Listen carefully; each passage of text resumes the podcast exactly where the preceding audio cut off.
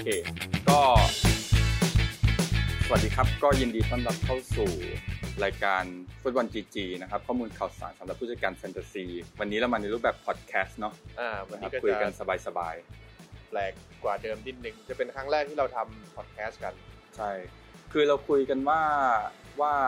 เราอยากจะเพิ่มคอนเทนต์เนาะ อ่า นะครับมีให้มันให้มันมีความหลากหลายมากขึ้นเข้ากับ เรียกว่าอะไรอะเข้ากับเอ่อความต้องการของของคุณแฟนๆเพจเราอะเนาะนะครับ เราก็เริ่มเริ่มลองทำพอดคาสต์ต่อเนื่องมาจากการทำรายการเนาะ ทีนี้พอดแคสต์มันจะมีจุดเด่นแตกต่างจากรายการยังไงบ้างพี่ปุ๋ยเล่าให้ฟังนิด คือว่าอันเนี้ยยังไม่ชัวร์เนาะแต่ว่าเพราะเราค่อยๆพัฒนาไป แต่ว่าเราอยากให้มันไม่ต้องติดพันในเรื่องของของอ่าในส่วนของ FPL มากเนาะอยากให้เป็นลักษณะของคลังความรู้คุณกิตเห็นด้วยไหม ทีนี้ก็จะเป็นเล่าเป็นประเด็นประเด็นไป เราเป็นประเด็นประเด็นไปแล้วเราไม่จำเป็นจะต้องลดทอนเวลาเลยเราเอาละเอียดละเอียดเลย ใช่มันก็ ใช่ จะ ไหม เจาะลึกหน่อย ใช่ เพราะว่าลักษณะของพอดแคสต์มันก็คือฟังไปเรื่อยๆอยู่แล้ว อ่า ผมว่าโอเคเนาะแล้วก็มีอีกอันหนึ่งที่ส่วนตัวเนี่ย คือถ้าคุณแฟนๆเพจเราจะรู้สึกว่าคุณกิตเนี่ยเขาจะชอบการวิเคราะห์ใช่ไหม เออ ผมก็ถามคุณกิตว่าเออเนี่ย ผมอยากจะให้วิเคราะห์แผนการเล่นของแต่ละทีม อืม ใช่ไหมเพราะว่าปกติเนี่ยผมจะดูบอลเนี่ย ผมจะมองแค่ลูกบอล อืม ใช่ไหมแล้วก็จะสนุกอยู่แค่ตรงนั้นแต่คุณกิตแบบพอคุณกิตเล่าผมเริ่มสนุกที่แบบมองที่มันไม่มีบอลอยู่อะไรเงี้ยเดี๋ยวเรากำลังพยายามจะหารูปแบบการนำเสนอตรงนี้ด้วยเนาะ โอเค นะครับที่ไม่ไม่ติดอยู่กับไอตัวรายการไอรายการแบบเอ่อ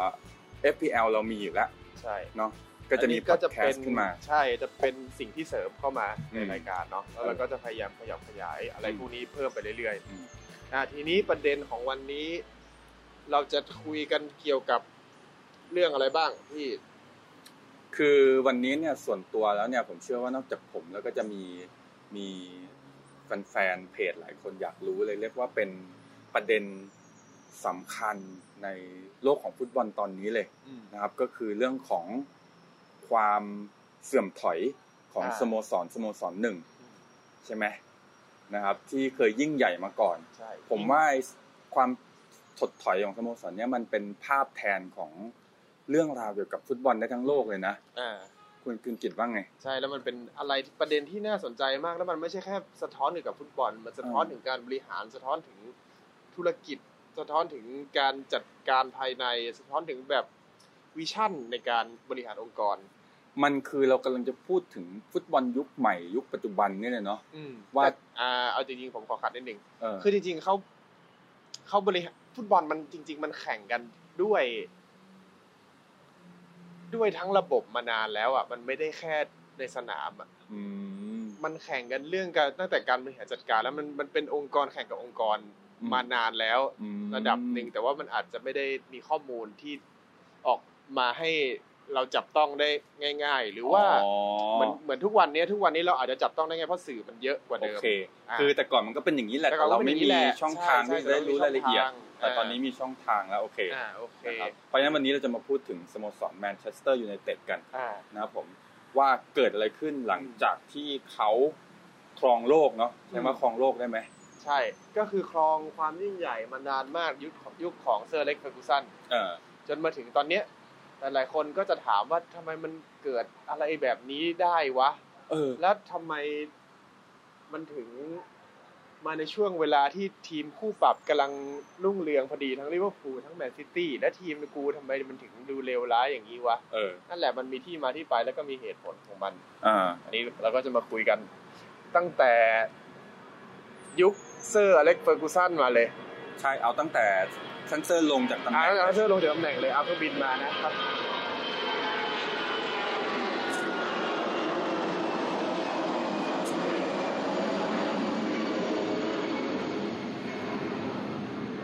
เดี๋ยวต้องอย่างนี้คุณกิตเราต้องออกตัวก่อนว่าว่าอันนี้มันเป็นมุมมองของเราเนาะ เออ แล้วก็ข้อมูลเราไม่ได้กลางตำรากันเลยเนาะ ใช่ เรา เรา พูดในฐานะ แฟนผมพูดในฐานะแฟนแมนยูคุณกิต อืม พูดในฐานะแฟนฟุตบอล ใช่ ใช่ ใช่ ไหมนะครับ ใครที่คิดว่าข้อมูลคลาดเคลื่อนหรืออะไรเนี่ยเราเรายิน ก็ ดี บอกกันได้ ใช่ครับ อืมอย่าในวันเนี้ยผมจะเน้นวิเคราะห์เรื่อง ที่มันเกี่ยวพันกับแท็กติกเรื่องที่ผมถนัดซะเป็นส่วนใหญ่ อ่า อ่ะ โอเค ตามนั้น งั้นเราเริ่มตั้งแต่วันที่วันที่ท่านเซอร์ประกาศ อืม ลงจากตำแหน่ง โอเค เกิดอะไรขึ้นนอกเหนือจากท่านเซอร์ไปมั้ง ทีมบริหารเขาลงด้วยทีมงานที่เก่งมากๆก็คือเดวิดกิล อ่า เป็น แล้ว ซีอคนเก่า ลงไปด้วยกันแล้วก็เอ็ดวูดวดขึ้นมาแทน อ่า ก็ ที คื นี้ อ อ่ะ โทษครับอย่างที่คุณกิตบอกก็คือว่าสโมสรฟุตบอลเนี่ยจะแบ่งเป็นสองพาร์ทใหญ่ๆเนาะก็คืออผู้จัดการทีมที่ดูเกี่ยวกับฟุตบอล อ่ากั กับผู้บริหารที่ดูอย่างอื่นทั้งหมด ใช่อย่างที่ ใช่ ทั้ ไห ง ม หมดดูภาพรวมเลย โอเคอ่ะลงไปทั้งทีมแล้วไงต่อครับ ทีนี้ ตามเครื่องบินมาอีกแล้วเครื่องบินมาบ่อยจังวะ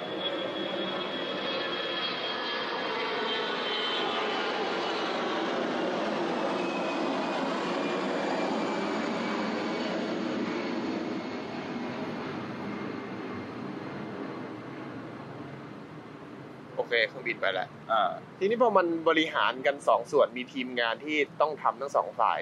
การที่มันจะทำงานร่วมกันเป็นอะไรที่ ต้องค่อนข้างจริงจังเป็นอย่างมาก อืม เพราะว่าถ้าเกิดข้างบนหรือว่าอีกฝั่งหนึ่งฝั่งบริหารทั้งหมดเนี่ย ไม่ได้ซัพพอร์ตสิ่งที่ฝ่ายผู้จัดการต้องการเนี่ย การที่ผลงานในสนามมันจะดีมันก็จะมีโอกาสยาก อืม มันจะเป็นทั้งเรื่องการอัดเงินให้ การวางรากฐานโครงสร้างให้ว่าอีกห้าปีสิบปีจะทำอะไร อืม อืม เพราะฉะนั้นถ้าเกิดมันเกิดความไม่เข้าใจกันทั้งสองฝ่ายขึ้นมาเนี่ยดิเรกชันหรือว่าทิศทางของสโมสร มันก็จะออกแนวงงๆเล็กน้อย โอเค อ่า ทีนี้แมนยูไปหมดเลย เริ่ม แมนยู ต้น ไป ให หม ม่ ดเลย จากศูนย์ อ่า เดี๋ยวจะเล่าย้อนไปถึงตั้งแต่เฟอร์กี้ก่อนว่า อ่า สิ่งที่เฟอร์กี้ทำไว้กับทั้งบอร์ดบริหารแบบขั้นเทพทั้งหลายทั้งเดวิดกิลทั้งปีเตอร์แคนยอนในยุคก่อนๆเนี่ย อ่า เออมันเป็นยังไงบ้าง เออเออ ทีนี้เซอร์เฟอร์กูสันอเล็กเฟอร์กูสันเนี่ยเขามีเราต้องเปลี่ยนที่ไหมวะ เพราะว่ามันเสียงรบกวนมันเยอะไปปะ อ๋อ ลองไปเรื่อยๆก่อน มันมันมันกันเสียงอยู่แล้วระดับหนึ่งใช่ปะ ใช่ โอเค งั้นจะได้ไม่ต้องไม่ต้องกังวลอะไรมาก โอเค งั้นก็เริ่มที่เซอร์เนาะ อ่า เซอร์อเล็กเฟอร์กูสันเนี่ยทำงานร่วมกับซีโอเก่งๆ มาทั้งปีเตอร์คันยอนทั้งเดวิดกิล อ่า ตอนที่เซอร์มารับตำแหน่งใหม่ๆเนี่ยก็เราก็จะรู้กันอยู่ว่าฟอร์มเขาไม่ดีอยู่ประมาณ 2-3 ปีใช่ป่ะ ใช่ แต่หลังจากนั้นก็ดีมาตลอดแล้วไอ้พอช่วงที่ดีมาตลอดเนี่ยเขาคือเขาสร้างความเชื่อมั่นให้บอร์ดบริหารแล้ว อ่า ว่า อ่ะ คนเนี้ยคือของจริงแล้วเราจะสร้างทีมโดยที่เอาเซอร์เป็นตัวหลัก พอเซอร์เป็นตัวหลักเนี่ย เซอร์จัดการได้หมดเลย เล่น 4-4-2ฮะแล้วปีไหนจะเปลี่ยนใครเข้าเปลี่ยนใครออกบ้าง อ่า บอร์ดบริหารจัดการให้หมด อยากได้ทีมเยาวชนแบบไหน โอเค บอร์ดจัดการให้ อ่าว างรากฐานเต็มที่เลย ส อ่า มมุติอยากได้แบ็คขวาสไตล์แบบเนี้ย อ่า สั่งไปเลย สั่งให้ทีมเยาวชนปั้นขึ้นมา อ่า เอาให้งบไปไม่อั้น อ่า แมนยูก็เลยมีทรัพยากรดาวรุ่ง ก็คือเรียกว่ามีความเชื่อมั่นในค ใช่ น มี ค ความ นเดียว เชื่อมั่นในในในคนคนหนึ่งด้วย แล้วก็ในความเชื่อมั่นในการที่เขาในความเชื่อมั่นกับระบบด้วย โอเค ที่ เขาเรียกว่าความเป็นอันหนึ่งอันเดียวกัน ใช่เป็นอันหนึ่งอันเดียวกัความนเป็นเอกภาพ ความเป็นเอกภาพ มัน สูง เลยไปได้ มาก เร็ว ใช่องค์กรมันเลย เออ ไปได้ไปได้ไกลไปได้เร็ว แล้วก็ โอเค ไปล่วงหน้ากว่าชาวบ้านเข้าไปเป็น 10 ปี เพราะว่าเมื่อระบบเยาวชนดีใช่ป่ะฟ a ซิลิตี้ อ๋อ ทั้งหลายมันดี สนามซ้อมดี เออบ รรยากาศในทีมดี ความความความอะไรอะสปิริตของทีมอะที่เซอร์วางไว้ว่าถ้าเกิด เราวาง i อ e n ิตี้ของสปิริตแบบนี้ไว้ แล้วนักเตะที่เข้ามาจะต้องเป็นแบบไหนบ้าง อันเนี้ยมันก็จะกำหนดทิศทางของการซื้อตัวได้ โอเค แล้วพอกำหนดทิศทางการซื้อตัวได้ แล้วเขามีทีมเจรจาที่ไปเจรจาคนที่เซอร์อยากได้จริง ๆ มา เท่านั้น อ๋อ อ่ะพอได้มาไม่ว่าจะซื้อมาแล้วแป๊กหรือว่าซื้อมาแล้วดีเนี่ย แต่ว่าเป็นคนที่เซอร์ต้องการจริง โอเค ๆ แล้วมันจะเข้าสู่เรื่องโหมดของแท็กติกของเซอร์เล็กเฟอร์กูสัน อ่า แท็กติกของเซอร์เนี่ยซิมเพิลมากก็คือหลักๆใช้ 4 4 2 จะมีบางนัดใช้ 4 5 1 4 3 3 อะไรในยุคหลังๆก็ว่ากันไป อ่า แต่จุดเด่นของเซอร์เล็กเฟอร์กูสันก็คือเกมริมเส้น อ่า กับบอลที่เล่นกว้าง แล้วก็บอล attacking ก็คือบอลเกมลุก อ่า บอลเกมลุกแบบมีทั้งปีกที่ดีไม่เคยขาดเลย เราจะจำกันได้ไรอันกิกอยู่ด้านซ้าย เบคแฮมอยู่ด้านขวา อืม ก่อนหน้านั้น พี่คุยมีใครบ้าง ก็มีรีชาร์ปใช่ไหม อ่า คันเชสกี้ อ่าพอคอนเชสกี้ เออผมเริ่มดูช่วงนั้นแหละ อ่าคือเราก็จะเห็นปีกดีๆ มาตลอด เออ แล้วก็แบ็กดีๆเดนิสเออร์วิน ใช่ แกลลี่เนวิล ใช่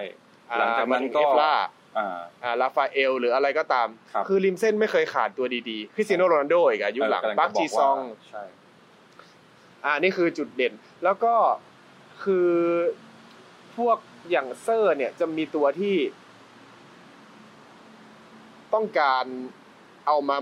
ใช้ในความสมดุลของแท็กติก ที่ไม่ต้องเก่งมากก็ได้ อย่างโอเวนฮากรีฟ เออเออ อ่าดาเลนเฟเชอร์ เออ อะไรพวกเนี้ย ปาร์ค อ่า จีซอง บางทีซองคืคอรับ เขาทำหน้าที่ของเขา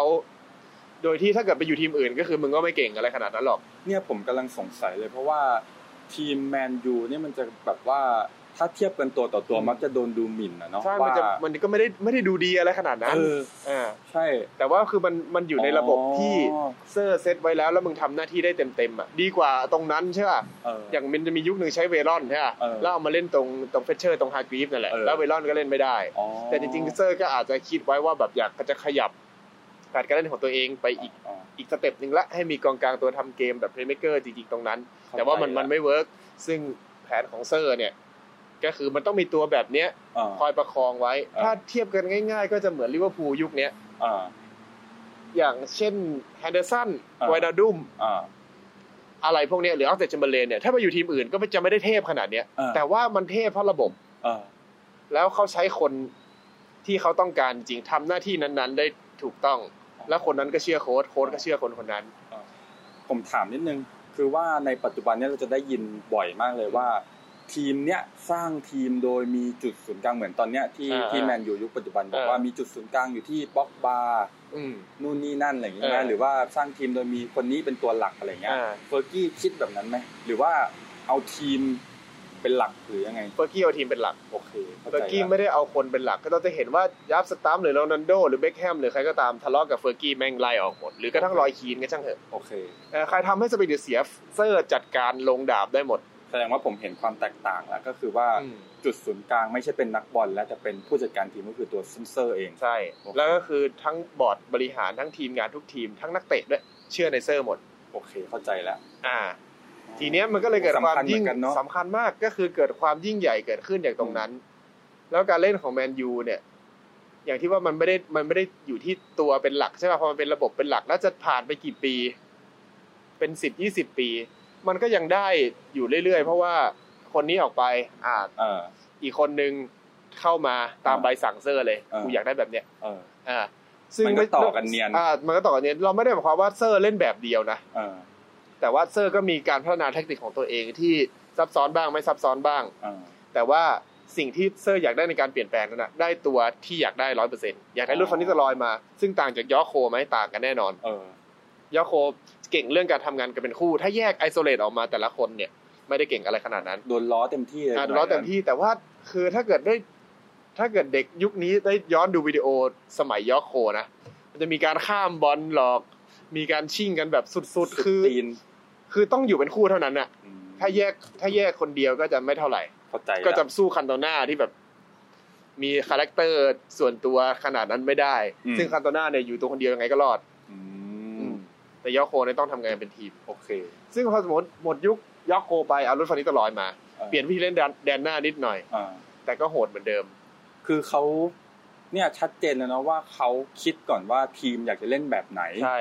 โอเค อ่า แล้วก็เอาตัวที่ฟิตกับสิ่งที่อยา ใช่ กจะ ใช่ เล่น ตัวที่ฟิตกับระบบ เออ กับสิ่งที่ที่ที่คิดว่าจะเป็นน่ะ โอเค แล้วก็ยุคที่สมบูรณ์ที่สุดอีกยุคหนึ่งก็คือยุคเตเบสโรนัลโด เออ แล้วก็ลูนี่ ดูนี่ อืม อ่า ตอนนั้นมันเป็น 4-4-2 ที่พร้อมจะสลับเป็น 4-3-3ตลอดเวลาสามตัวเนี้ย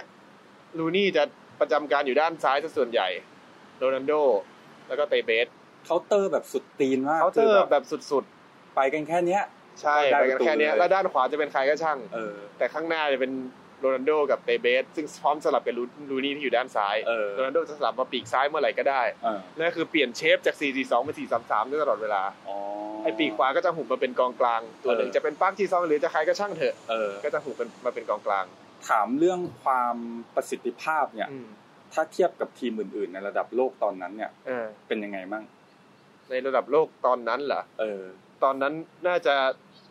คือมันก็จะมีทีมที่สูสีอยู่เรื่อยๆ อย่างบาเยิร์นอย่าง ลิวมา บา ติด ซ่า บา อัน ซ่า นี้มาดริดอะไรอย่างเงี้ย อ่า อ่า แต่ว่าคือของเซอร์เนี่ยจุดเด่นของมันก็คือมันไม่ได้เก่งทุกตัวเหมือนมาดริดไง อ๋อ มาดริดจะมียุคที่กาลาติกอส เออ นึกออกปะก็คือ เป็นการ PR ของมาดริดของเขา เออ วางการตลาดแบบกว้านซื้อแล้วก็ซูเปอร์สตาร์ซึ่งประสบความสำเร็จมาก คือมึงมาดริดมึงได้แฟนบอลไปเยอะมาก อ่า จากแผนการลงทุนครั้งนั้น โอเค ก็ต้องอันเนี้ยต้องชมบอร์ดบริหาร อ่า ซึ่งประสบความสำเร็จจริงๆ มีซีดาน มีโรนัลโด มีฟิกโก้ เออ อ่า มีลาอูอยู่แล้วมีอะไรพวกเนี้ย อ่า คือ อ่า โรเบโตคาร์ลอสคือแบบทั้งทีมคือแม่งดาราเกือบหมดอ่ะเขาก็จะมีตัวบาลานซ์ไว้อย่างมาเกเลเล่อย่างคอนไซเซาอะไรเงี้ยซึ่งเอามาเล่นแบบเพื่อเป็นเหตุผลทางด้านฟุตบอลเนาะ แต่แมนยูนี่จะเหมาะกับพรีเมียร์ อ่าแมนยูมันจะมันคนละประเด็นแมนยูคือมันจะเป็นเรื่องเรื่องเรื่องที่ตัวไม่ได้เด่นอะไรมากขนาดนั้น โอเค แต่ว่าทำผลงานได้ ระบบแข็ง ดีพอๆกับมาดริดที่กวานซื้อสตาร์ อ๋อ อ่า ได้ได้ก็แปล ซ่ ว่า อ่าโทษ แป ดี ลว่าประสิทธิภาพในเรื่องของของธุรกิจก็ดีด้วยเพราะว่า ธุรไม่กิจก็ ต้อง ดี ไม่ต้อง ใช่ อ่าลงทุนสู ไม่ต้องไม่ต้องลงทุนเยอะขนาดนั้น ซึ่งมันก็จะมีปัญอ่ามีตังเอามาลงทุนเรื่องฟ a ซิลิตี้ได้เรื่อย อ๋อ ๆ ทีมแมนยูในยุคนั้นนะทีมสำรองยุคนั้นก็จะมีเด็กดีๆ ขึ้นมาตลอด ใช่ใช่เป็นเป็ถึน ง จุดเด่นเลย ถึงจะถึงจะแบบไม่ได้ไม่ได้แบบซูเปอร์สตาร์อย่างพวกเฟเซอร์เคมเบลเดวิดโจนอะไรพวกเนี้ย อืมอืม เออแต่ว่าก็คือใช้อยู่ในในการโรเตชันในการหมุนเวียนของของทีมได้โดยที่อ่าโดยที่ทีมอ่ะไม่ต้องไปเสียตังค์ซื้อตัวสำรองแพงๆมาแล้วก็มาบ่น อืม ว่ากูไม่ได้ลง อืม แต่คือเอาไอ้ตัวพวกเนี้ยคือใช้บ้างอะสามสี่นัดต่อฤดูกาลอะไรเงี้ย อืม เออแต่ใช้ได้เรื่อย อืม ๆ แล้วทีมสปิริตไม่เสียเพราะนี่เป็นเด็กท้องถิ่นอยู่แล้ว พอ โอเค อยากจะลงก็ย้ายออกไปแล้วก็มีเด็กรุ่นใหม่เข้ามา โอเค มันเป็นการวางแผนที่มีชั้นเชิงสุด อ่า ๆ ของทั้งระบบก็ต้องชมตั้งแต่นั่นแหละ แถวแถวปีเตอร์แคนยอนแถวเดวิดกิลนู่นเลย โอเค อ่ะ ทีนี้มาถึง ที วัน นี้ หนึ่งที่ที่ทันเซอร์ อ่า อายุ อายุ เซอร์ลงไปจากตำแหน่งใช่ป่ะ อ่า ก่อนหน้านี้ย้อนไปแป๊บเดียวก็คือ ทีมของเซอร์ตอนนั้นน่ะ ยุคท้ายสุดก็จะเป็นฟิลโจนสมอลลิงอะไรพวกนี้แอสลี ใช่ ย์ยังวาเลนเซียอะไรพวกนี้แหล้วซึ่งมันใกล้เคียงกับทีมชุดปัจจุบัน ใช่ แล้วมันไอทีมชุดเนี้ยมันเป็นทีมก่อนลงอ่ะ มันเป็นทีมที่ค่อนข้างจะหมด ค่อนข้างจะหมดช่วงพีคแหละคือฟุตบอลเนี่ยต้องอธิบายนิดหนึ่งก็คือ มันจะมีอายุของมันอยู่ในแต่ละทีม เออ ไม่ว่าจะเทพแค่ไหนไม่ว่าจะเป็นบาร์เซโลนาหรือว่าเริมาดริดอย่างบาร์ซ่ายุคชาบี้อิเนสตาเมสซี่อะไรเงี้ย อ่า ยุคเปโดรยุคบิย่าอะไรเนี่ยมันมีการหมดยุคของมัน โอเค ของเซอร์เองก็เหมือนกัน อ่า มีการหมดยุคพอหมดยุคก็ต้องเปลี่ยน คือมันเป็นเหตุผลที่ทันเซอร์วางมือด้วยหรือเปล่า ใช่ คือว่า เป็น ให้ เด็ก คนใหม่เข้ามาเริ่มใหม่เลย ใช้ ดี เริ่ม ก ให ว่า ม่เลย แล้วก็ทีเนี้ยถ้าเกิดกูจะทำต่อกูก็เหนื่อยแล้ว เพราะ อ่า ว่าเพราะว่าโครงสร้างมันถึงเวลาแล้ว อ่า หมดอายุต้องโละใหม่ โอเค แล้วแต่ว่าการโละของพวกที่มีชั้นเชิงอย่างแมนยูเนี่ย ก็คืออย่างที่บอกก็คือจะมีเด็กดาวรุ่งมาเตรียมไว้ หรือว่าซื้อตัวหลักๆ ซื้อตัวแบบใช้งานได้เลยมา อ่า แล้วก็มาประคองแล้วก็ทำดิเรกชันใหม่ ก็ดูไม่น่ามีปัญหานะณเวลานั้น อืมแต่ทีนี้พอมันลงไปเซอร์ลงไปบอร์ดบริหารลงไปด้วย นี่คือความความชิบหาย ใช่ความชิบหายเรื่อง ขึ้ เรื่ น องตรงนี้ เออ ก็คือ เดวิดกิล เซอร์ลงไปแบบฝักฝังเดวิดมอยซึ่งเป็นคนบ้านเดียวกันสกอตแลนด์ ค เห น มือ สกนกั อน ตแลนด์ซึ่ง ใช่ไหม ก่อนหน้าเนี่ยผมดูเอเวอร์ตันเนี่ยก็คือเป็นทีมที่แมนยูกลัวนะ ใช่ เพราะว่าระบบมันแบบว่าวิ่งสู้ฟัดไง อืม ซึ่งมันก็คล้ายๆกับแมนยูเหมือนกันนะ ในแง่หนึ่งไม่ไม่ได้หมาย อ่า ถึงระบบการเล่นแต่หมาย ใน ถึงส ใน ปิ แง่ ริ เรื่ ต องใจใช่ไหม เออใช่ เพราะว่าด้วยความเป็นคนบ้านเดียวกันน่ะเนาะเขา เอออ อาจจะอยู่ใน DNA ของความเป็นสกอตแลนด์ เออเออเอ เอ อ อตั้งแต่เบรฟฮาร์ดละ อ่า อ่ะโอเค อ่ะทีนี้ พอเดวิดมอยมาเนี่ย เออ เดี๋ยวจะเล่าเรื่องแท็กติกของเดวิดมอยนิดหนึ่ง อ่าโอเค ก็คือเด เริ่ วิด ม ม ปุ๊บ อย ก็คือว่าออกไปทั้งคู่ อืม ท่านเซอร์เป็นคนเลือกเดวิดมอยเข้ามา อ่า เพราะคิดว่าจะต่อ อ่า ไอสปิริตตัวเนี้ย ต่อ ได้ เบรฟฮาร์ดเนี่ยแต่ว่าในในเรื่องเชิงแท็กติกเนี่ยมอยกับเซอร์อะไม่เหมือนกันเลยแม้แต่นิดเดียว ตรง อ่า ข้างกันด้วยซ้ เออ ำยกเว้นเรื่องเบรฟฮาร์ดนะ เออ ก็คือเดวิดเดวิดมอยเนี่ยเป็นบอลเล่นแบบแคบ อ่า ก็คือจะยืนอยู่ตำแหน่งนี้ยืนอยู่ชิดกันมาก อ่า อยู่ใกล้ๆกันถ้าเกิดนึกภาพตอนนี้ก็จะเหมือนดีโกซิเมเน่ของแอตเลติโกมาดริด แอตเลติโกมาดริด ถ้าเกิดดูมาดริดเล่นตอนเนี้ย อ่า ก็คือเดวิดมอยตอนเอเวอร์ตันเลย แต่ว่า โอเค ซิเมเน่อะใช้งานและพัฒนาจนเป็นคาแรคเตอร์ของตัวเองที่ กลายเป็นทีมที่ระดับโลกทีมหนึ่งไปแล้ว เออ ด้วยระบบของเขาเนาะ เออแม่ ทีนี้ พูดถึงเซมิโอเน่นี่มันก็มันก็ยังแบบในในความเป็นผู้จัดการทีมมันยังประสบการณ์น้อยเนาะ ใช่ ทำไมมันถึงแบบโอ้โห ยังจำตอนที่เตะกับเบคแฮมได้อยู่เลย เออ ขึ้นมาเป็นผู้จัดการทีมนี่คือแบบใช้เวลาแป๊บเดียวแล้ แล้ว ว แบ แบบ บแป๊บเดียว นับว่าเป็นอัจฉริยะทางด้านนี้เลยเนาะ อืมมันคล้ายกันนะคือบอร์ดเชื่อ นักเตะเชื่อ คือแผนอย่างซิเมโอเน่เนี่ย ถ้าเกิดมันขยับตัวพลาดกันตัวหนึ่งอะพัง อ๋อ เพราะมันไปเป็นทั้งแผงก็กลับมาเลือกเดวิดมอยส์คือเหมือนกันเดวิดมอยส์คือ อย่างตอนคุมเอเวอร์ตันน่ะถ้าเกิดมีกองกลางตัวไหนสักตัวหนึ่งเนี่ยออกจากตำแหน่งอะไม่อยู่ในตำแหน่ง เออ เชฟเกมรับเสียทันที เพราะมันอยู่ใกล้กันใช่ป่ะ อ่า แล้วทีเนี้ยความเจ๋งของมันก็คือ การ cover พื้นที่ของกันและกันที่อยู่ใกล้ ๆ กันมาก ๆ แล้วเจาะยาก อ่า แล้วเวลาเคลื่อนเกมบุกเนี่ยก็ต้องไปกันทั้งแผง อ่า ถ้าเกิดแยกไปตัวเดียว i s o l a t e ไปตัวเดียวเนี่ยไอความเป็นแผงเนี่ยมันก็จะไม่สมบูรณ์แล้ว ก็พัง เออ มัน โอเค คือคือเคลื่อนที่เป็นบล็อกบล็อกๆอ่ะ แล้วก็ใช้บอลโยนบอลหยอด โอเค เข้าไป โอเค ใช้กองหน้าโมง ใช้อะไรก็ว่ากันไป เอาผมถามผมถามหน่อยว่า คุณกิตมองดูว่าความสามารถของเดวิดมอยในยุคนั้นน่ะ เอ นะ อ ระดับไหนเทียบกับโกลระดับโลกเอ้ยเทียบกับโทษครับผู้จัดการทีมระดับโลกคนอื่น ก็อยู่ในระดับกลาง กลาง ในในระดับที่มีแววจะพัฒนาได้เป็นโค้ชระดับโค้ชเกรดดี ๆอ๋อก็เป็นคล้ายๆเออ ลักษณะดาวรุ่ง แล้วมี potential อ่า อ่ามี มี potential โอเคเรียกว่าตอนนั้นถือว่าเหมาะสมไหมที่จะมาแมนยูในสายตาคุณกิต ก็ถ้าเกิดสร้างทีมใหม่มันก็ต้องเป็นอะไรแบบเนี้ย โอเค ก็คือโตไปด้วยกัน เออถ้าเกิดจะโตไปด้วยกันนะ ถ้าเกิดคิดในมุมโตไปด้วยกันนะ ก็ก็โอเค แต่ว่า โอเค ถ้าเกิดคิดในมุมที่แบบ เราจะเอาให้แบรนด์มันยิ่งใหญ่เลยมอยไม่เหมาะ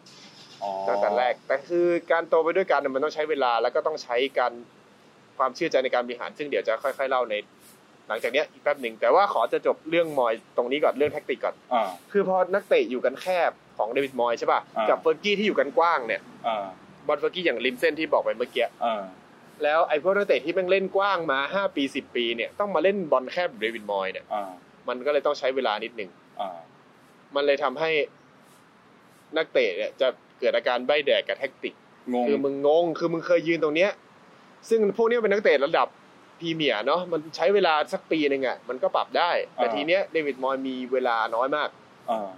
ก็โดนไล่ออกแหละ อ่า เออยังไม่ทันได้ปรับตัวตามแท็กติกเลย อ่า ซึ่งเรื่องเนี้ยเราก็จะมาคุยเรื่องบอร์ดบริหาร เออ ซึ่งเป็นเอ็ดวูดเบิร์ด เกิดอะไรขึ้นพอเซอร์ลงเดวิดกิลลงทำไมถึงกลายเป็นเอ็ดวูดเวิร์ดขึ้นมา เราย้ายไปฝั่งบริหารดิ อ่าฝั่งบริหารก็คือเอ็ดวูดเบิร์ดเนี่ยเป็นมือขวาของเดวิดกิลมาตลอดใช่ป่ะแล้วเป็นคนที่แบบเก่งมากเรื่องธุรกิจ ถือว่าเป็นระดับท็อปของวงการฟุตบอลและ เออเขาทำงานธนาคารมาก่อนนะ ใช่ใช่ใช่ อ่า แล้วก็ทีมงานทั้งหมดเนี่ย ที่เป็นที่เป็นทีมงานของเอ็ดเนี่ยก็เป็นนักบัญชีหมดเลย เอ่า ซึ่งเป็นเป็นพาร์ทที่แข็งแกร่งมากของ อ่า ของในเชิงธุรกิจ อ่า ทีนี้มันก็จะมีเหตุผลว่าทำไมแม่งถึงต้องเอาเอ็ดวูดเปิดมาเป็นซีอโอวะ เออเนี่ยผ ทั้ง ม ที่ ส มึง สัย ไม่ได้รู้ าก เรื่อง ย ฟุตบอลแต่ ใช่ มึงเก่ง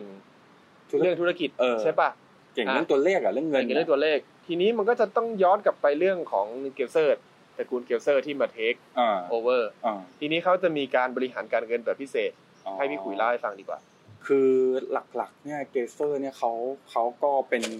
คนพันเดียวกับวูดเวิร์ดนะเนาะเป็นนักการเงินนักธุรกิจ แล้วก็เขาทำธุรกิจเกี่ยวกับกีฬาใช่ไหมครับ อืม วิธีที่เขาซื้อสโมสรแมนยูนะที่ผมอ่านมาเนี่ยค่อนข้างฉลาดมาก ก็คือว่าไม่เอาเงินตัวเองออกเลย อยากซื้อใช่ไหมครับเขาตั้งบริษัทขึ้นมานะครับผมจำชื่อบริษัทไม่ได้นะครับ ตั้งบริษัทขึ้นมานะครับ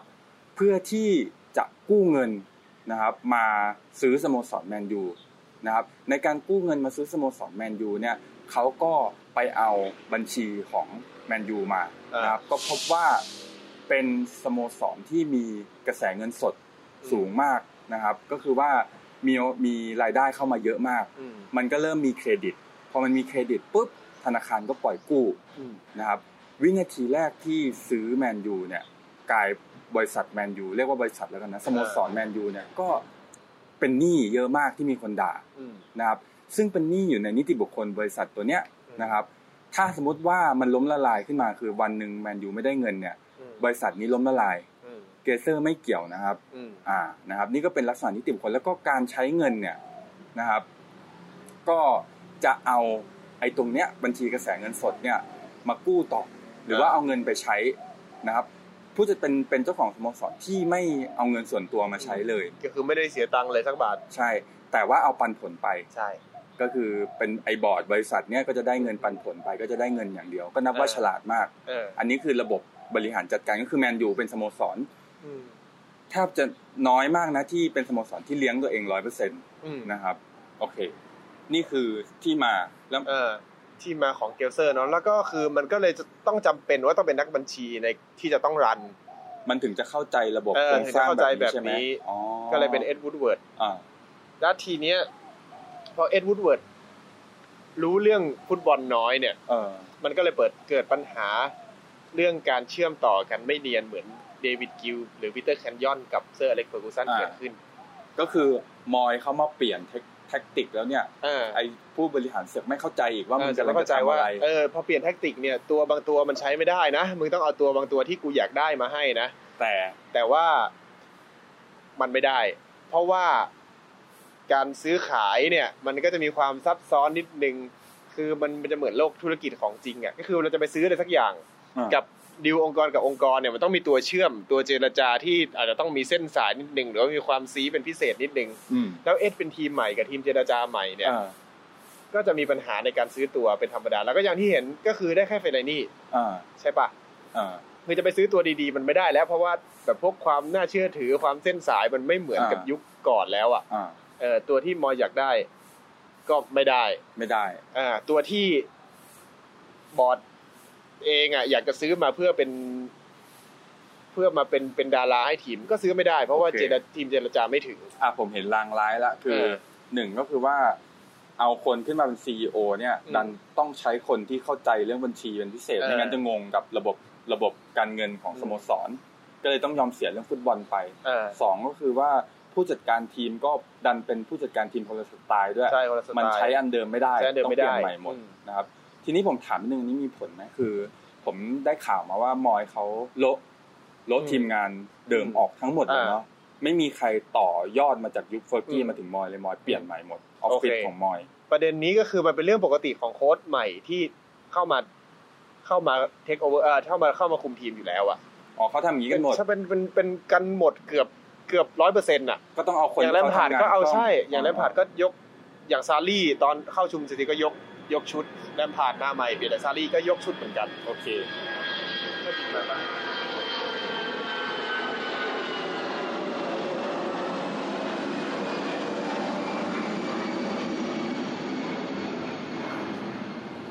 อ่ะ มันเป็นเรื่อง หายนะ เออมันเป็นเรื่องปกติมาก ๆ ที่จะโละเซตอยู่แล้ว คือจะมีผู้จัดการบางคนที่แบบเก็บบางคนไว้อย่างฟานกาวตอนไปคุมบาร์เซโลนาก็เก็บมูรินโญ่ไว้ที่ตอนนั้นเป็นล่ามอะไรเงี้ย เออ เออทำงานกับกูต่อเลยน้อง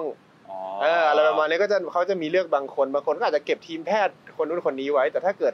ใครไม่ใครอยากจะโลภใหม่ก็ถือเป็นสิทธิ์ของเขาเป็นเรื่องปกติ โอเค ทีนี้ปัญหามันไม่ได้มีมันไม่ได้อยู่ตรงนั้นที่เป็นประเด็นหลักหรอก เออ เพราะว่าเขาก็ต้องอยากได้คนที่เคยทำงาน โอเคอ่ะ ด้วยกันเพื่อจะมาเซตกับระบบ ครับ ด้วยกัน เพราะว่าบอลมอยส์ก็เป็นบอลระบบเหมือนกัน คือมึงแยกเล่นโชว์เดี่ยวไม่ได้อะ โอเค อ่า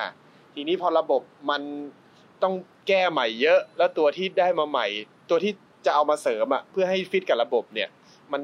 มันได้มาน้อยเหลือเกิน เออ ตัวเก่าก็เล่นไม่ได้ อ่า ก็เป็นธรรมดาที่มันมันต้องก็ต้องใช้เวลาในการปรับ อ่า จูนสไตล์การเล่นฟันเพอร์ซี่ก็ยังวิ่งไม่ถูกบ้างอะไรอย่างเงี้ย อ่า พวก อ่า ตอนนั้นเป็นนานี่อะไรพวกนั้นใช่ป่ะ อ่าอ่า เออหรืออย่างฟิวโจนสมอลลิงอะไรเงี้ยมันก็ยังไม่ถึงขั้น อ่า ที่จะเป็นตัวหลักได้ อ่า คือคือปัญหามันเกิดขึ้นหลาย ๆ อย่างจากที่ทีมที่เซอร์ทิ้งไว้เนี่ย ที่หลาย ๆ คนบอกว่าดีอ่ะมันไม่ได้ดีมันดีเพราะระบบของเซอร์ โอเค อ่า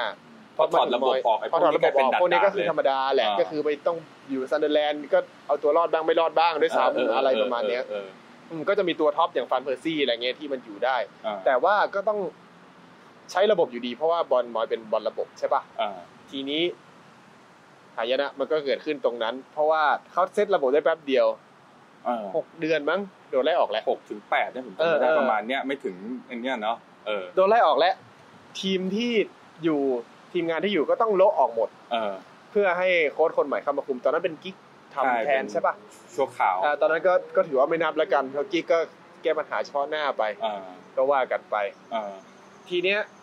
มอยยังไม่ได้ทันได้พิสูจน์ตัวเองไม่ทันได้ทำอะไรเลย เออ เอสตัดสินใจปลดออก เออคุณกิตมีข้อมูลเรื่องนี้ไหมทำไมเขาปลดออกเร็วจัง เพราะว่ามันเป็นความเอสก็ต้องยอมรับว่าเขาก็เป็นบอร์ดมือใหม่อะเนาะพอเป็นซีอมือใหม่เสร็จแล้วเขาก็ต้องรับความกดดัน อ่อน อีก ไหว แบบ เออทั้งที่แบบมึงเป็นนักบัญชีมาตลอดมึงไม่เคยต้องมาโดนแฟนบอลด่าอะไรเงี้ย เออ มึงก็ทำหน้าที่ของมึงไปแต่วันหนึ่งมึง ต้องออกหน้า เออต้องมาออกหน้าต้องมารับความกดดันอะไรเงี้ย เออ มันก็เป็นธรรมดาที่ซีอเขาก็ต้องมีการเรียนรู้เหมือนกันในตำแหน่งใหม่ คือคุณมองย้อนกลับไปเนี่ยช่วงนั้นคือถือว่าเป็นความผิดพลาดของเอ็ดไหมที่ปลดมอยออกช่วง ๆผ นั้ ม น ว่าเร็วไป เร็วไปใช่ไหม เร็วไปมากๆอ่ะ เออ คือเพราะว่าเขาไม่เข้าใจเรื่องว่าฟุตบอลมันต้องมีต้องมีเวลากับการแท็กติกอะไรพวกนี้เนาะ เอาเข้าจริงอ่ะคุณกิตคือถ้าเทียบกันช่วงแรก ๆ เนี่ย มันก็ไม่คือถ้าเทียบกับปัจจุบันเนี่ยเนาะมันไม่ไม่ถือว่าเลวร้าย ใช่มันไม่ได้ มาก ขนาด นะ นั้น ใช่ แต่ว่าประเด็นก็คือมอยนี่ซวย เพราะว่ามันดันเป็นคนที่รับไม้ต่อจากเฟอร์ ใช่ อเล็กทันทีไง เออ เออ แล้วก็คือหลายๆคนแฟนบอลเขาคิดว่าทีมแม่งดีอยู่แล้ว แต่จริงๆอ่ะคือมองไปลึกๆมันไม่ได้ดี อืม มันมันเป็นช่วงขาลงแล้วอ่ะ ก็มอง ก็คือโชค มอง ร้าย ลูกบอลสไตล์ผมนี่แหละ ผมช่วงนั้น ใช่ผใช่มก็รู้สึกเหมือนกัน ก็คือแบบบางคนคือแฟนบอลบางคนเราก็ไม่ได้ว่าแฟนบอลนะ คือเขาก็ อ่า ดูกันเพื่อเพื่อความบันเทิงอะเนาะพอไม่ได้ อ่า ดูแบบเจาะลึกเนี่ย บางที ถ้าเกิดอย่างคนอย่างเอสอะไรเงี้ยพวกหลอนหรือพวกเบื้องบนไปเชื่อแฟนบอลไปเชื่ออะไรมากๆเงี้ย เออ เออแล้วเอามีมีผลในการตัดสินใจเนี่ยมันก็เดือดร้อนเหมือนกันนะ ทีนี้ก็คือว่าถ้าถามคุณกิตก็คือว่า มอยเขายังไม่ได้โชว์ i d ด n ิตี้อะไร ยังไม่ได้ ให้ โช แน ว์อะไรเลย ใช่ เออ เ ก็คือพังไปแล้วช่วงหนึ่ง พังไปละ เออหนึ่งช่วง ก็ หนึ่ง เสีย ช่ง เวลาไป เสียเวลาไป หนึ่งปี อ่าทีนี้เวลาผ่านไป อ่า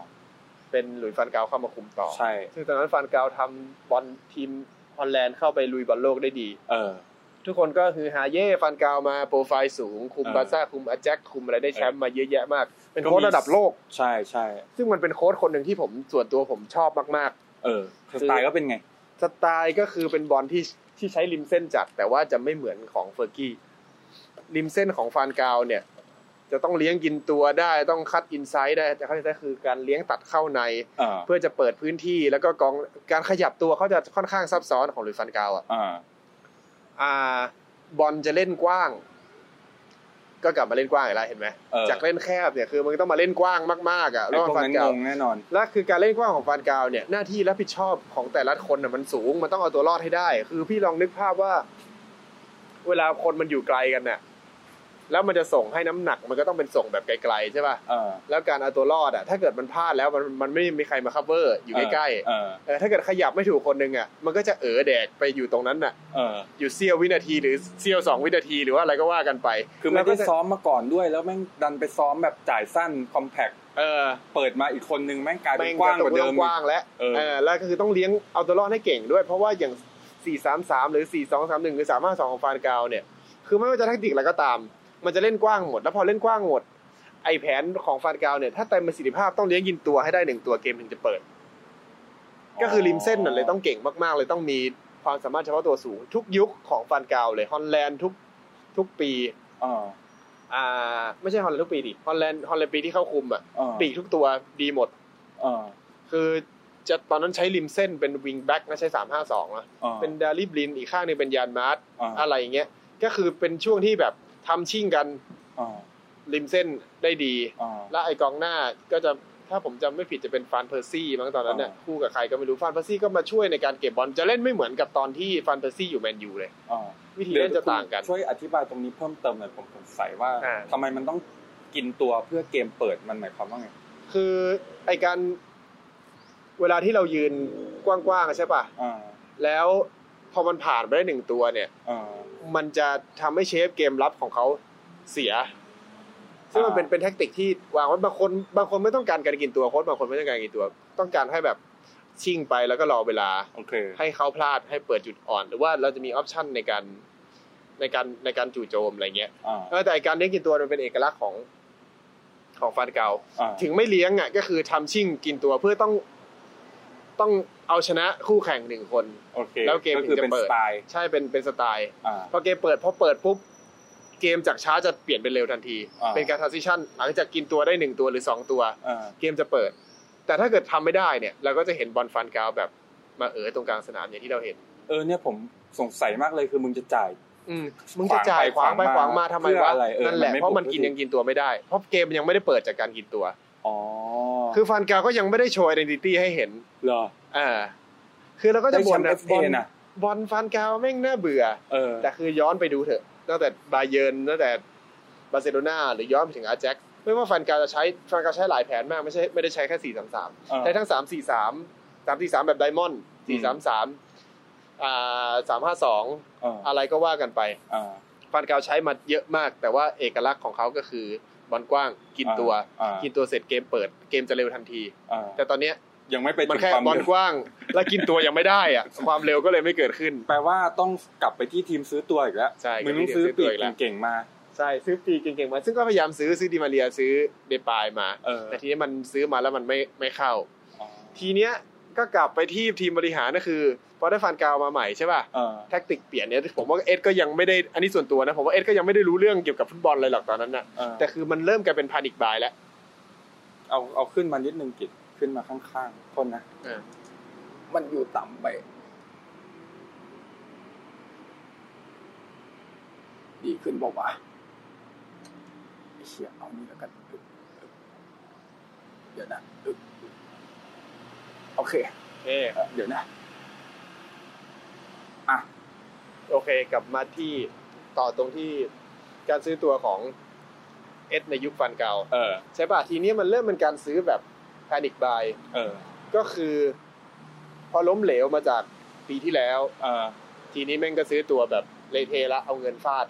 เออ แต่ เพ ตัว ราะคราวที่แล้วก็คือว่าเขาซื้อไม่ได้ ซื้ คราวอไม่ นี้ ได้ ก็เลยต้องรีบซื้อ เออเหมือน กลัว แก้ ซื้อไม่ได้ เออแก้เกมใหม่ก็ซื้อมาซื้อมาแบบ เออ เต็มไปหมดอ่ะซื้อ เออ ดามเมียน ซื้อโลโฮดาริบลินชาไลเดลิน เออ อ่า ซื้อเดปายซื้ออ่าดิมาเรีย เออ ซึ่งส่วนใหญ่ก็จะไม่ค่อยได้เรื่องเท่าไหร่ เออ ซื้อชาไนชาไนอ่าสไปไซเกอร์มาอะไรเงี้ย เออ ซึ่งอันนี้เราไม่รู้ข้อมูลจริงๆ ว่าเป็นคนที่ฟันกาวจิ้มมาเอง แล้วเป็นเบอร์หนึ่งของเขาหรือเปล่า ว่าแบบ อ่ากู กูอยากได้ไอ้ตัวเนี้ยมึงเอามาให้ได้ อย่างดาริบินเนี่ยผมว่าเขาน่าจะจิ้มเอง อืม แต่อย่างตัวอื่นเราก็ไม่รู้ว่า ว่ามันเป็นเป้าหมายอันดับแรกหรือเปล่า ที่เอสไปติดต่อมาแล้วก็ซื้อมาให้ฟันกาว อืม ทีเนี้ยมันเป็นการซื้อที่ชุดใหญ่หนักมาก ๆ แต่ว่าประสิทธิภาพไม่ดีเลย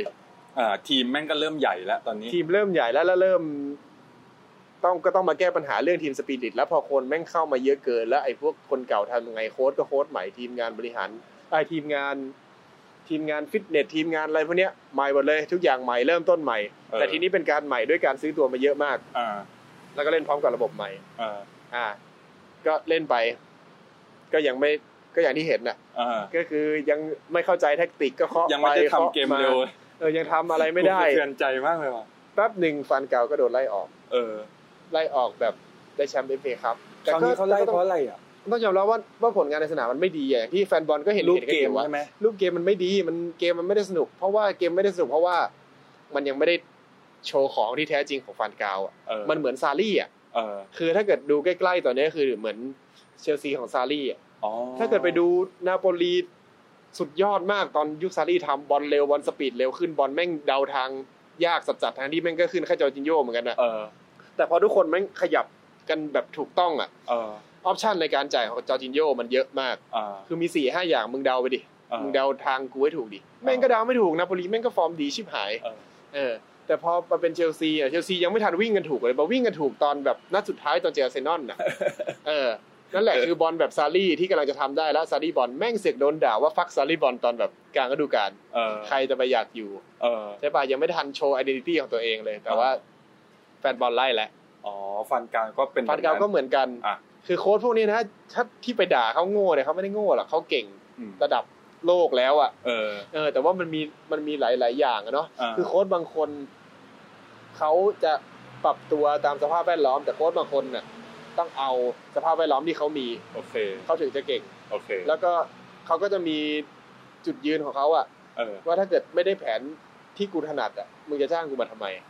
แล้วเดี๋ยวผมถามนิดนึงแล้วทำไมแมนยูมันไม่เอาเลือกโค้ดที่ปรับตัวตามสภาพแวดล้อมเก่งมาวะ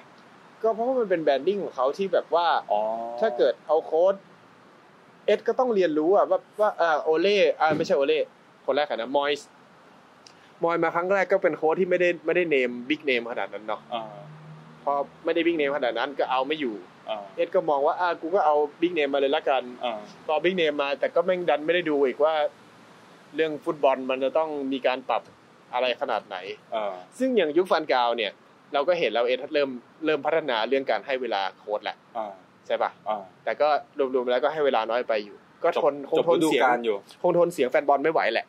เอ็ดก็อาจจะไปฟังแฟนบอลเยอะไปหน่อย ออจริง ๆ แม่งพัฒนาขึ้นทุกคนเลยนะ อืม โอเค ให้เวลาเยอะขึ้น อ่า แล้วก็โดนไล่ออกตอนจบฤดูกาลใช่ป่ะ ก็ยังดีที่ไม่ได้ปลดกลางทาง แล้วมีใครโชว์ฟอร์มดีบ้างไหมนักเตะในยุค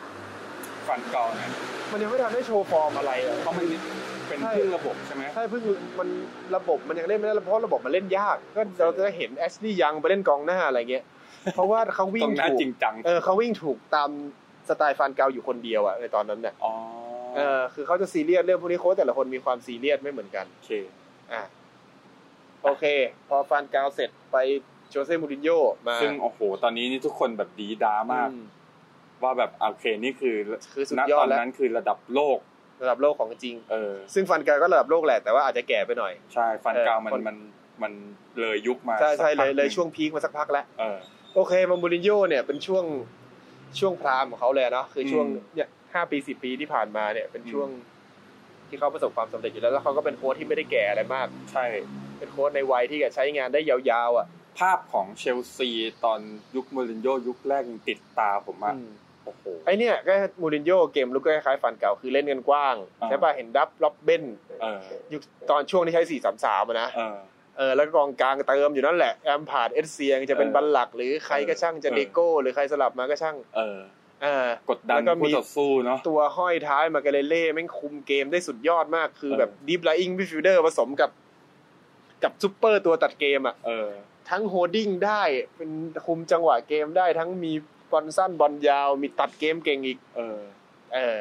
นั่นแหละ เป๋เลยอ่ะริวมาดริดขายมาเกเรเล่ให้เชลซีอะผมจำได้ ก็คือถือว่าสุดยอดทุกอย่าง เออ แล้วก็ทุกอย่างที่การซื้อมาในยุคนั้นน่ะ เหมาะสมกับ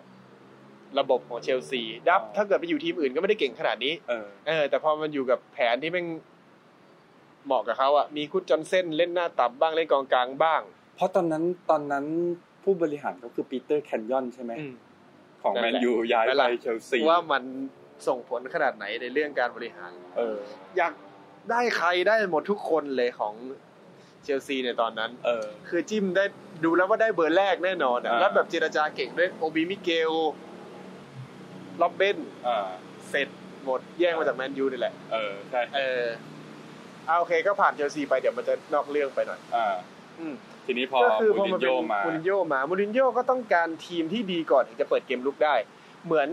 ฟัน ฟัน กา เกาว เลย เพราะเขา อ่า เป็นเหมือนกับศิษย์กับอาจารย์กันน่ะ เออ คือวิชาคล้ายๆกันเป็นสายบาร์เซโลนาสายฮอลแลนด์สายดัชสายแบบ เออ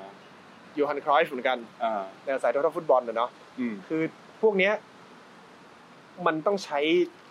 ทีมเวิร์กสูง เออ ถึงจะแสดงประสิทธิภาพ ต้องขยับตัวกันได้ถูก อืม เราก็จะเห็นว่าบางทีอ่ะบอลมูรินโญ่ทุกคนมาเห็นเอ๊ะรถบัสเน้นผล เออ อะไรเงี้ยแต่จริงๆยังไม่ใช่หรอก เพราะว่าเขายังไม่ได้แสดงศักยภาพที่แท้จริงของทีมเขาอ่ะ เออ คือคืออย่างที่เราเห็นช่วงผ่านๆมา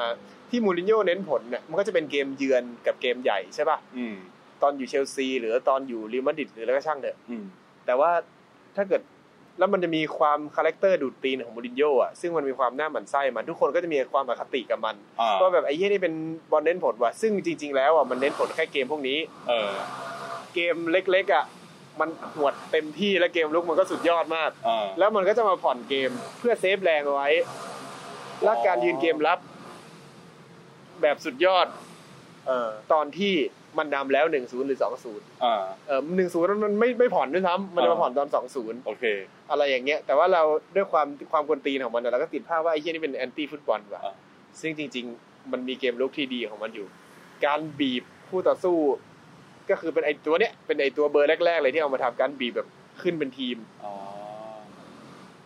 อ่าเราจะรอเครื่องตัดหญ้าก่อนไหม เครื่องตัดหญ้าเหรอ มอไซค์ มอไซค์อ่ะ ถามนิดนึง นาทีเนี้ย นาทีนั้นน่ะ ที่ ที่มูรินโญ่มาแมนยูอังกฤษรู้สึกไง สตรีนไอ้เหี้ยระดับมูรินโญ่มาแมนยูแล้วมันดูเท่อะ เออ แบรนดิ้งมันได้คือทุกอย่างมันได้ ก็ถือว่าเป็นแบบเป็นการขยับตัวที่ยอดเยี่ยมของเอ็ดนะที่มึงเอามูรินโญ่มาได้เนี่ย เออ มันได้ทุกอย่างเลย ทั้ง เออ แบรนด์ทั้งความเชื่อมั่นทั้งอะไรทุกอย่างอ่าแต่ทีนี้พอมูรินโญ่มา ก็เป็นธรรมดาว่าต้องปรับใหม่ถึงเขาจะเป็นศิษย์กับอาจารย์กับหรือฟันกาวกันก็เถอะ เออ แต่แผนมันในรายละเอียดมันแตกต่างกัน พอมาทีเนี้ยมาเป็นมูรินโญ่เนี่ย เกมรับกับการยืนคุมโซนเนี่ยจะเป็นเรื่องใหญ่แล้ว อืม พอคุมโซนดียืนถูกตำแหน่งมันถึงจะไปบีบเขาได้ อืม อ่ามันถึงจะขึ้นเกมได้ แป๊บหนึ่งนะ มันตกลงไปว่ะ เสื้อมันน่าจะยานนั่นแหละ ใช่ใช่ใช่ต้องเอาฝั่งต้องเอาฝั่งนี้แบบนี้นะต้องฝั่งนี้ มันจะได้เข้า โอเค คราวนี้น่าจะโอเคนะ โอเค ถึงไหนดีวะ เดี๋ยวจะอีกอีก ที่พูดถึงไหนแล้ววะลิโย ถึงมูรินโญ่ต้องปรับเปลี่ยนสไตล์นิดนึง อืม อ่ะ โอเค โอเค ต่อ ทีนี้มูรินโญ่มาก็ต้องปรับสไตล์นิดนึง เออ จาก ไอ้พวกกองหลังก็ยังเป็นทีโจนสปอลลิง อ่า โลโฮอะไรพวกเนี้ย อ่า คือที่สืบทอดมาจากฟันเก่านะ มีดาริบลินอะไรมาเพิ่ม เออแต่มันก็น่าจะชินแล้วนี่ เพราะสไตล์คล้ายๆเดิม ไม่เหมือนเดิมเพราะว่าวิธีเล่นเกมยืนการยืนเกมรับอะคนละอย่างกัน โอเค เอออย่างฟานกาวมันก็จะไปแบบลายลายกองหลังมันจะดันสูงหน่อยตอนตอนคลองบอลอะไรเงี้ยเนาะ อ่า ไอ้พวกเนี้ยวิธีเล่นเล็กๆน้อยๆเนี่ย ซึ่งถ้าเกิดเราพูดถึงมันก็อาจจะอาจจะกินเวลาไปนิดหนึ่ง อ่า เดี๋ยวจะพูดรวมๆแล้วกัน ก็คือ รูปแบบคล้ายกันแต่ว่ารายละเอียดไม่เหมือนกันเลย อ่า ไม่เหมือนกันแบบไม่เหมือนกันเลยอะนะวิธีวิ่งของกองหน้าก็ไม่เหมือนกัน อืม มูรินโญ่ขาดตัวที่ต้องซื้อมาเสริมเยอะมาก อ่า ที่จะทำให้แผนของเขาอะทำได้ อ่า แล้วตอนแรกเอ็ดก็พยายามซื้อละ อ่า เราก็เห็นว่าเอสพยายามซื้อซื้อนู่นซื้อนี่มา ตอนแรกเขาก็ดูดีกับเอสนะ เออ ดูเหมือนจะแบบเป็นทีมเวิร์กที่ดี เรียกว่าจบแล้วมหาก เอ รรม อ แม นึก น ว่า ยู จะโอเคละเริ่มค่อยๆซื้อตัวทีนี้ซื้อตัวก็เริ่มซื้อตัว ซื้อตัวเร็วขึ้น เออ แต่ดีขึ้นหรือเปล่านี่อีกเรื่องหนึ่ง อ่า ทีเนี้ยพอพอมาถึงโหมดการซื้อตัวเนี่ย มันทำให้เราได้เห็นว่ามันไม่ได้มีแผนระยะยาว อ่า ใช่ปะคือ จุดที่ จา ทีมกบริหารตอน เอ นี้ อจากฟันกาวมามูรินโญ่เนี่ย ม พอมันเห็นว่าเปลี่ยนโค้ชแต่ละคนมึงก็ต้องโละใหม่หมดแหละ อืม เออทีนี้มันมันไม่ได้มองเห็นว่าในห้าปีสิบปีฟ a ซิลิตี้เราจะต้องสั่งอะไรมาบ้างเหมือนที่ผมเล่าไปในตอนแรกว่าเฟอร์กี้อยากได้แบ็คขวาแบบนี้มึงปั้นขึ้นมาเลย เออ อะไรอย่างเงี้ยมันไม่เกิดขึ้นแล้ว เออ มันไม่มีเกิดขึ้นในยุคของตั้งแต่มอยส์มาแล้ว ผมจำได้เลยมันมีดราม่าคือมูรินโญ่เนี่ยเขาบอกว่าอยากจะอยากจะเป็นคนที่ อืม ออกมาพูดเลยนะ ว่าอยาก เอ จะ อ ได้ director of football นี่แห เอ ละ อ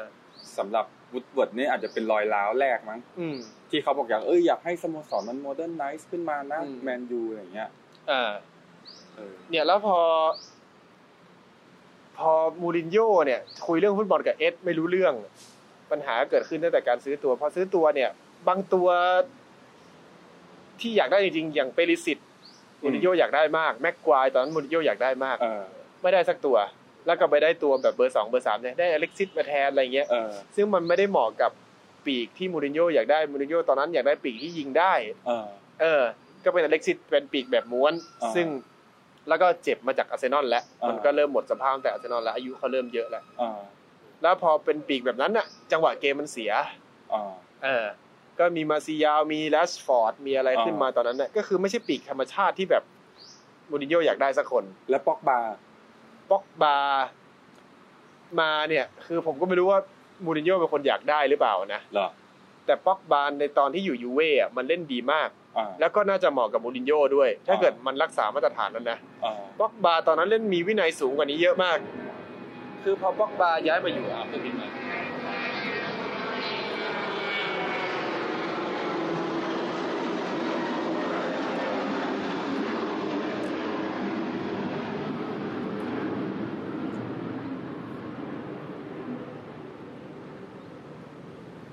โอเค พอบ็อกบาย้ายมาอยู่กับแมนยูเนี่ย บอลสไตล์มูรินโญ่ต้องการกองกลางตัวคุมเกมหนึ่งตัว อ่า เหมือนเชฟฟาเบกัสตอนที่เชลซียุคหลังอะ เออ เหมือนแลมพาร์ดเหมือนอะไรเงี้ย อืม ตัวที่คุมเกมได้หนึ่งตัวยิงไกลได้ แถว อืม สองได้ทำได้หลาย ๆ อย่างโยนบอลวางวางบอลยาวได้ แล้ว ซึ่ง ก็ ปอกบาน่าจะทำได้ ทำได้ก็คือมันคาแรคเตอร์คือแบบแม่งเหมาะสุด ๆ อ่ะ เออ แล้วดูจะประสิทธิภาพน่าจะเยอะกว่าเชสฟาเบกัสโดยเฉพาะสดกว่า เออ ถ้าเทียบกันตอนนั้นอะนะ เออ คือแม่งโอ้โหป็อกบาแม่งมึงมาน่าจะดีมาก แต่พอมาถึงแม่งไม่ได้เป็นแบบนั้นป็อกบามาถึงแล้วแม่งทำหาอะไรก็ไม่รู้อย่างที่เราเห็น เออ ไปโฟกัสผิดเล่นวินัยน้อยมาก เออ เล่นเกมรับทั้งที่ตอนอยู่ยูเว่มึงก็เล่นเกมรับดีอ่ะตอนเล่น เออ ทีมชาติฝรั่งเศสก็เล่นเกมรับดีแต่อยู่ตอนนี้ก็คือเหมือนขี้เกียจวิ่งไม่ยอมเล่นเกมรับ เออ แล้วเวลาถ้าเกิดบทมันอยากจะแย่งบอลเนี่ยมันแย่งใครก็ได้ เออ เออแย่งบอลเก่งมาก เ ออ แต่พอมาอยู่แมนยูก็แย่งกันบ้างไม่แย่งกันบ้าง เออ ก็เป็นธรรมดาที่มูรินโญ่จะจะหงุดหงิดมัน เออ ถึงขั้นดรอปเลยอ่ะ เออสมควรอ่ะผมผมผมเรามองในเหตุผลนะทุกคนมันสมควรดรอปเพราะว่ามึงต้องตั้งสติหน่อยละมึงจะมาทำตัวอย่างนี้ไม่ได้ อ่า ที่เป็นแบบนี้ก็เป็นเพราะว่าตัวเขาเอง เออ ด้วยวัยวุฒิด้วยค่าตัวแบบนั้น แล้วก็พอมาถึงเนี่ย มันเหมือนได้เป็นผู้นำเลยเพราะมึงกูเก่งสุดแล้ว เออ แต่ตอนอยู่ยูเวสยุคนั้นมันมีมาคิซิโอ มีปิโลอะไรเงี้ยที่ เออ สร้างไม่ได้อ่ะ เออเดี๋ยวโด เอน อ ต ไป บ ไปอยู่ในทีมชาติเงี้ย เออ ทีมชาติก็มีฝรั่งเศสมีตัวเก่าเต็มไปหมดเนี่ยมึงมึงสร้างไม่ได้อ่ะ นี่ก็คืออีกจุดหนึ่งที่แมนยูมีปัญหา และไม่มีตัวเก่ามาช่วยประคองปอกปาตอนนั้น เอ่าซึ่งย้อนกลับไปนิดนึงมันตอนช่วงที่มีอิบราอยู่อ่ะ เออ เอ เอ อ อ ได้บางทีแบบปอกบาแม่งไม่ซ่าเลย เออ เล่นดีมาก แต่ เอออิ อิบบาก็เล่นได้ตามอัตภาพเพราะว่าเขาแก่แล้วอะเนาะ เออ ก็ถือว่ายิงได้เยอะมากอยู่ เออ ก็ถือว่าแบบเป็นระดับโลกอยู่ เออ แต่ว่าอายุเยอะแล้ว เออ ข้อดีของการที่อิบบามาตอนนั้นน่ะก็คือคุมปอกบาได้อยู่หมัดเลย เออ เออ ใช่ใช่ใช่ แต่ว่าตำแหน่งอื่นๆน่ะมูรินโญ่ก็ยังไม่ได้ตัวที่ต้องการและแท็กติกก็ยังไม่ได้ฉายแววในความเป็นมูรินโญ่อะไรมาก เออ แล้วสไตล์มูรินโญ่อะถ้าหลังไม่แน่นเขาบอกเองนะว่าถ้าหลังไม่แน่นเนี่ยกูจะไม่เปิดเกมลุกเด็ดขาด เออ หลังไม่นั้นกูก็จะซ่อมหลัง อ่า ซ่อมกลางซ่อมหลังให้ได้ก่อน เออ ข้างหน้า มันเดี๋ยวค่อยว่ากันทีหลัง เออ เออ แล้วหลังก็ไม่ได้ตัวดีๆสักที ก็ ที่ ซ่อม แบบ ไม่ อยา ได้ กได้ซ่อมไม่ได้สักทีเพราะว่าอยากได้แม็กควายเอ็ดวูดเวิร์ดก็บอกว่ามึงมีเซนเตอร์เยอะแล้ว ตอนนนมีห้าหกคนแล้ว อืม มูนิโยก็บอกว่ามึงกูไม่มีผู้นำที่จะเล่นกองหลังได้ ก็คงเถียงกันไปเถียงกันมาว่าเซนเตอร์มึงเยอะแล้วมึงไม่ต้องเอา เออ เออเพราะว่าเอ็ดก็ต้องหมุนเงินในกระแสก็จะตายหาอยู่แล้วใช่ป่ะ เออ เออ นั่นแหละรอยร้าวมันก็เกิดขึ้น เออ มูรินโญ่ก็ได้ตัวที่ไม่ได้ถูกใจอะไรมากมาย เออ ได้ลูกากูมานี่น่าจะถูกใจจริง ๆ แต่ว่าลูกากูเนี่ยมูรินโญ่ต้องการกองหน้าตัวแบบทาร์เก็ตแมนก็คือกองหน้าตัวพักบอล เออดอก ซึ่งบากลูากูเออแบบดักบาร์ก็คือลูกากูเนี่ยเล่นอีกอย่างมาตลอด เออ เล่นบอลช่อง get in behind วิ่งไปตัดหลัง เออ ใช้ความเร็วมาตลอดลูกากูก็ต้องฟิตหุ่นเพื่อจะเก็บบอลให้ได้ เออ ฟิตแม่งหุ่นกำลังจะโอเคแล้วเกือบจะอ้วนไปด้วยซ้ำ เออ เออแม่งมูรินโญ่โดนไล่ออก ทีนี้ เออ กูอ้วนฟรี เลย กูกำลังจะแบบแยกโมงเขา เออเออ พอได้บ้างกำลังตั้งใจเล่นอ้าวไอ้เหี้ยมูรินโญ่เปลี่ยน เออ เปลี่ยนแล้วทีนี้ก็ต้องมาเรียกหุ่นแล้ว เออ ฟิตหุ่นแล้ว กลายเป็นตอนนี้ก็ย้ายไป เอออิ อินเตอร์แล้ว เออเดี๋ยวเขาก็รุ่งเรืองแหละ เพราะว่าเขาเจอทีมงานที่โอเค คันเต้ นั่น นะ แหละมูรินโญ่เขาต้องทำงานภายใต้ปัญหาที่เยอะแยะมากมายที่เขาก็จะแบบออกมาตัดเพ้อตลอดในระยะเวลาสองสามปีว่า กูก็เป็นแค่โค้ชแต่กูไม่ใช่ผู้จัดการทีม ซึ่งอันเนี้ยมันมีอยู่อันหนึ่งที่มูรินโญ่ออกมาให้สัมภาษณ์นะตอนนั้นเนี่ยตอนกิจยังไม่ได้เล่าเนี่ย เออ ผมก็ว่าเชี่ยมันพูดอย่างนี้ว่าก็คือว่าเขาได้ที่สอง อืม ใช่ไหม เออ ไม่ไม่ได้ที่หนึ่งอะแล้วเขาก็ เออ บอกว่า เป็นความหนึ่งในความภาคภูมิใจที่สุดในฐานะผู้ เออ จัดการทีมนะที่ทำ เออ ทีมเฮีย ที นี่ ม ได้ เยี่ที่ยน ส ได้ อง ที่สอง เออ เออ ก็เข้าใจแล้วไง เออ เข้าใจแล้วแล้วตอนนั้นแม่งไม่ใช่มีใครเชื่อผมนะเว้ยตอนที่แบบว่า ผมบอกว่าไอ้เฮียนักเตะมันไม่ถึงมูรินโญ่ยังไม่ได้ใช้แผนของตัวเองจริง ๆ เลยแม่งเขาก็ผมก็โดนด่า เออ ก็แบบไอ้เฮียมึงก็ดูดีมันรถบัสมึงต้องใช้คนหาอะไรมากมายมึงไม่ต้องใช้คนเก่งหรอก เออ แต่มันไม่ใช่ไงอ่ะ เออ ตอนนี้ก็คงเห็นกันแล้วแหละ เอ ว่า อ อะไรเป็นอะไรเกิดขึ้นเนาะ อ่า ทีนี้พอมูรินโญ่เจอปัญหาที่คนละอย่างกับสองคนก่อนหน้านั้นที่เจอมา แต่พูดถึงเนี่ยพอคุณพูด อืม ค่อยๆไล่เรียงตามไทม์ไลน์เนี่ยมันเหมือนกับเอ็ดเขาก็เก่งขึ้นเรื่อยๆ ใช่ก็ เหมื เกิ อ ด นกันนะ เกิดขึ้นเรื่อยๆเพราะว่าปัญหาที่แต่ละคนเจอมันไม่เหมือนกัน เออ ใช่ป่ะ คือ ใช่ เราก็เห็นว่าเอ็ดเขาก็ก็มีการพัฒนาของเขา เออ มีเรียนรู้ เออ มันก็เป็นธรรมดาที่ซีอคนหนึ่งมันจะกากมาก่อน เออ ผมเปรียบเทียบง่ายๆเหมือนทีมทีมรักผมก็คือสเปอร์เนี่ย เออ เลวี่เนี่ยเป็นซีอแล้วก็ไม่ได้มีดีเรคเตอร์ฟุตบอลเหมือนกัน เออ ก็ตอนแรกๆคือทำทีมกากมาก แล้วคล้ายๆกัน คือทำไปสักพักหนึ่งขายแกเรตเบลได้ เออ ก็มีแพนิคบายเหมือนตอนที่แมนยูซื้อให้ฟานกาวอะ อืม ซื้อใครก็ไม่รู้มาเพียบเลยซื้อโซดาโดซื้อกาปู เ คือตังค์ของเบลอะสร้างอีกทีมหนึ่งได้ เออ แล้วก็ไปซื้ออีกตัวหนึ่งเพื่อสร้างอีกทีมหนึ่งซึ่งวิดัสโบอาร์ตไม่ได้อยากได้เลยด้วยซ้ เออ ำโบอาร์ตก็สวยไป ก็ต้องมาใช้นักเตะพวกนั้น อ่า เหมือนกับที่ฟานเกาเจอ อ่า เสร็จแล้วพอเวลาผ่านไปเลวี่เขาก็เรียนรู้ของ อ่า เขา อ่า ตอนเนี้ยพอมาเป็นฟาสต์เวิร์ดอย่างรวดเร็วมาเป็นปอเชติโน่เนี่ย อ่า คือเขาทำโครงสร้างระยะยาวไว้เพียบพร้อมเลย เลวี่อะนะ เออ อ่า สร้างสนามมันก็ใช้หมุนเงินด้วยใช้หนี้น้อย แต่ว่าก่อนจะสร้างสนามก่อน สวย ก่อ เล น ยนะสนาม ก่อนที่สนามจะคือเขาวางแผนไว้แล้วว่าสนามไม่งต้องใช้ตังค์เยอะใช่ป่ะ เออ ก็ให้พอสสร้างเต็มที่เลย เอาดาวรุ่งเอาอะไรมากองไว้เต็มที่เลย อ่า สร้างฟ a c i l i t y ที่ดีไว้ก่อนได้วอีกปีหนึ่งมึงห้ามใช้ตังค์ อ่า คืออย่างนี้มันมีมันวางแผนไว้แล้วอะว่าแบบว่าแบบมีปีไหนที่จะอดใช้ อ่า เออแล้วก่อนหน้านั้นก็ลงทุนไปเยอะๆก่อนเลย อ่า ทิ้งไว้ก่อนเลย แล้วสเปอร์ปีที่ไม่ได้ตังค์ก็เข้าชิงแชมเปี้ยนลีกและผลงานในลีกก็ดี ผมถามนิดนึงขอนอกเรื่องไปสเปอร์หน่อยแล้วปัจจุบันเกิดอะไรขึ้นกับสเปอร์เนี่ย อ่า ปัจจุบันนอกเรื่องได้ใช่ไหมจะไม่เป็นไร นอกเลย ด้วยอ่า ปัจจุบันเนี่ยก็คือ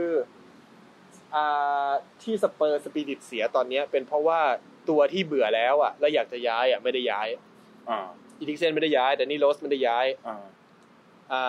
าเซอร์เอริเย่ไม่ได้ย้าย อ่าอะไร อัน มึง เดิม เพิ่ง อันเดิ มามใหม่ ไปเร็ว มึงจะย้ายแล้วเหรอ เซอร์เอริเย่อะนะ เออ มาได้ปีกว่าๆสองปีแล้วเพราะว่ามันมันไม่ได้มันโดนที่เปียแย่งตำแหน่งไง อ่า ก็เลยไม่แฮปปี้ตั้งแต่ตอนนั้นแหละ อ๋อ เออเซอร์เอียก็อยากหาไอ้ลิกเซนเนี่ยคือเป็นเด็กดีแต่อยากหาความท้าทายใหม่ๆเพราะเบื่อแล้วอยู่มานานแล้วกูช่วยทีมมาเต็มที่แล้ว เออ ซึ่งอันนี้ไม่มีใครว่าอะไร เออ แต่พอไม่ได้ย้ายทั้งหลายเนี่ย แต่ว่าตัวที่จะซื้อมาแทนน่ะทีมงานซื้อมาหมดแล้วแบ็กซ้ายใหม่มีแล้วมีเซซิยงมา ตรงเอลิกเซนมีโรเซโซมา เออ อ่าอะไรพวกเนี้ยคือมีนักเตะใหม่มาสี่คน เออ มีเอนดัมเบเล่มา ซึ่งซื้อได้ดีเลย ใช่ซื้อได้ดีมากแต่วันยาม่าไม่ได้ย้าย เออ ใช่ปะก็คือจะเป็นกองอย่างนั้นนะ อ๋อ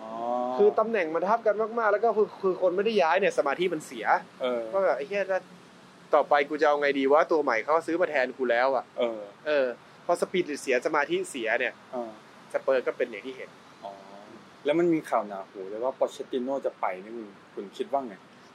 ก็มันก็มีสิทธิ์ไปได้เพราะที่โน้นเขาเขาก็ปฏิเสธตลอดนะ เออ ว่าแบบเออเราจะอยู่ที่นี่เราจะสร้างทีมที่นี่ โอเค แต่ว่ามันก็ปาเจติโน่เป็นคนโกหกเก่งในเรื่องสื่อนะ อ๋อ เป็นคนที่แบบเก็บความลับในทีมอ่ะ อ่า เก่งมาก อ่า คือบอกว่าไอ้นี่จะไม่ย้ายจะไอ้นี่ไม่มีปัญหาอะไร แล้วผมดู เนี่ย สัมภาษณ์อยู่ เออ คือไอ้พวกเนี้ยมาซิโน่เนี่ย เป็นคนที่คุมเรื่องพวกนี้เก่ง คุม โอเค คุมข่าวเก่ง โอเค เออทีมสเปอร์ก็เลยไม่มีไม่ได้มีข่าวสปีดเสียมาตลอดในห้าปีสี่ห้าปีที่ผ่าน เกิดอะไรขึ้นไม่รู้แต่มึงไม่ เออ มี แต่ ทาง คือมึง รู้หรอก มึง ภา เป็ ย น น ยู อก ดีเดมเบเล่แม่งย้ายเงี้ย เออ ก็คือมันมันมีปัญหาเรื่องวินัยในเดมเบเล่ที่ที่ที่เรามารู้กันตอนหลังนะ เออ ตอนนั้นขนาดผมเป็นแฟนสเปอร์ผมยังไม่รู้เลย เออ ว่าเดมเบเล่แม่งย้ายไปเพราะอะไรวะเออแต่เดมเบเล่แบบมาซ้อมสายมาอะไรอย่างเงี้ยเออคือสปีดเสียทำไมที่เปียถึงอยู่ดีก็ย้ายไงคือเขามีปัญหากันในทีม ได้ได้ มาตั้งแต่ตอนนั้นอยู่แล้ว อ่ะ โอหเควังว่าเดี๋ยวคุณจะได้ทำพอดแคสต์เอพิโซดปอเชติโน่กับแมนยูนะ เออเออ โอเคทีนี้ก็ กลับมามู กลับมามู เออกลับมามู เจอปัญหา เอ อี ส ก เก่ง ห ขึ้นอ่า เออเอ็ดก็เริ่มเก่งขึ้นแล้ว อ่า แล้วมูก็ มูก็ถึงช่วงที่แบบ เออ มันทำอะไรไม่ได้แล้วมูเริ่มทำใจแล้วช่วงหลังๆ คือแม่งเอาเอเลล่าไปยืนเซนเตอร์สามตัวบ้างอะไรเงี้ยคือเหมือนประชดอะให้เห็นว่าแบบนี่มึงไม่ซื้อเซนเตอร์ให้กูใช่ป่ะ อ๋อนี่ก็คือถือว่าเป็นความไม่เป็นไม่เป็นมืออาชีพเหมือนกันนี่ในแง่หนึ่ง แต่มันก็จำเป็นจะต้องใช้แบบนั้นไง อ๋อ คือเพราะว่ากองหลังมันไม่ได้แล้วอ่ะจะฝืนเล่นสี่สับสามไปแล้วป๊อกบาก็ทำเฮียอะไรไม่รู้อยู่ตรงกลางเงี้ย มันก็ต้องมีตัวบอลแคริเออร์ที่เป็นแบบโอเวอร์แลปเซนเตอร์แบ็กคือเซนเตอร์ที่เติมเกมได้ อ๋ออ๋อ ก็ใช้เอเดล่าก็ถูกเหมือนกัน โอเค เพราะว่ามันไม่มีคาแรคเตอร์ไหนแล้วที่จะเล่นแบบนั้น เพราะ แล้วหลังสามมันปลอดภัย อ๋อ กว่าที่จะเล่นหลังสี่ในตอนนั้น เพราะว่ากองหลังแม่งหมดสภาพแล้ว เพราะว่าเขาเพิ่งออกมาให้สัมภาษณ์ไงว่า อืม ตัวเขาอ่ะ อืม สมควรโดนไล่ออกนั่นแหละ เออ แสดงว่าอาจจะเขาอาจจะรู้สึก เออ ถึงตอนเนี้ยเนาะว่าแบบเหมือนถอดใจไปนิดนึงหรืออะไร อาจ เงี้ จะ ย ถอดใจไปนิดนึง แต่เขาก็พูดต่อนะว่า แต่มึงไล่กูออกแล้วทีมมึงไม่ดีขึ้นกว่าเดิมเลย อืมซึ่ง เจ็บ ระดับมูรินโญ่มันเห็นอยู่แล้วว่าทีมแม่งมันเละขนาดไหนแล้วอ่ะ เออ เออมันไม่ไหวแล้ว เออ ก็ออกไป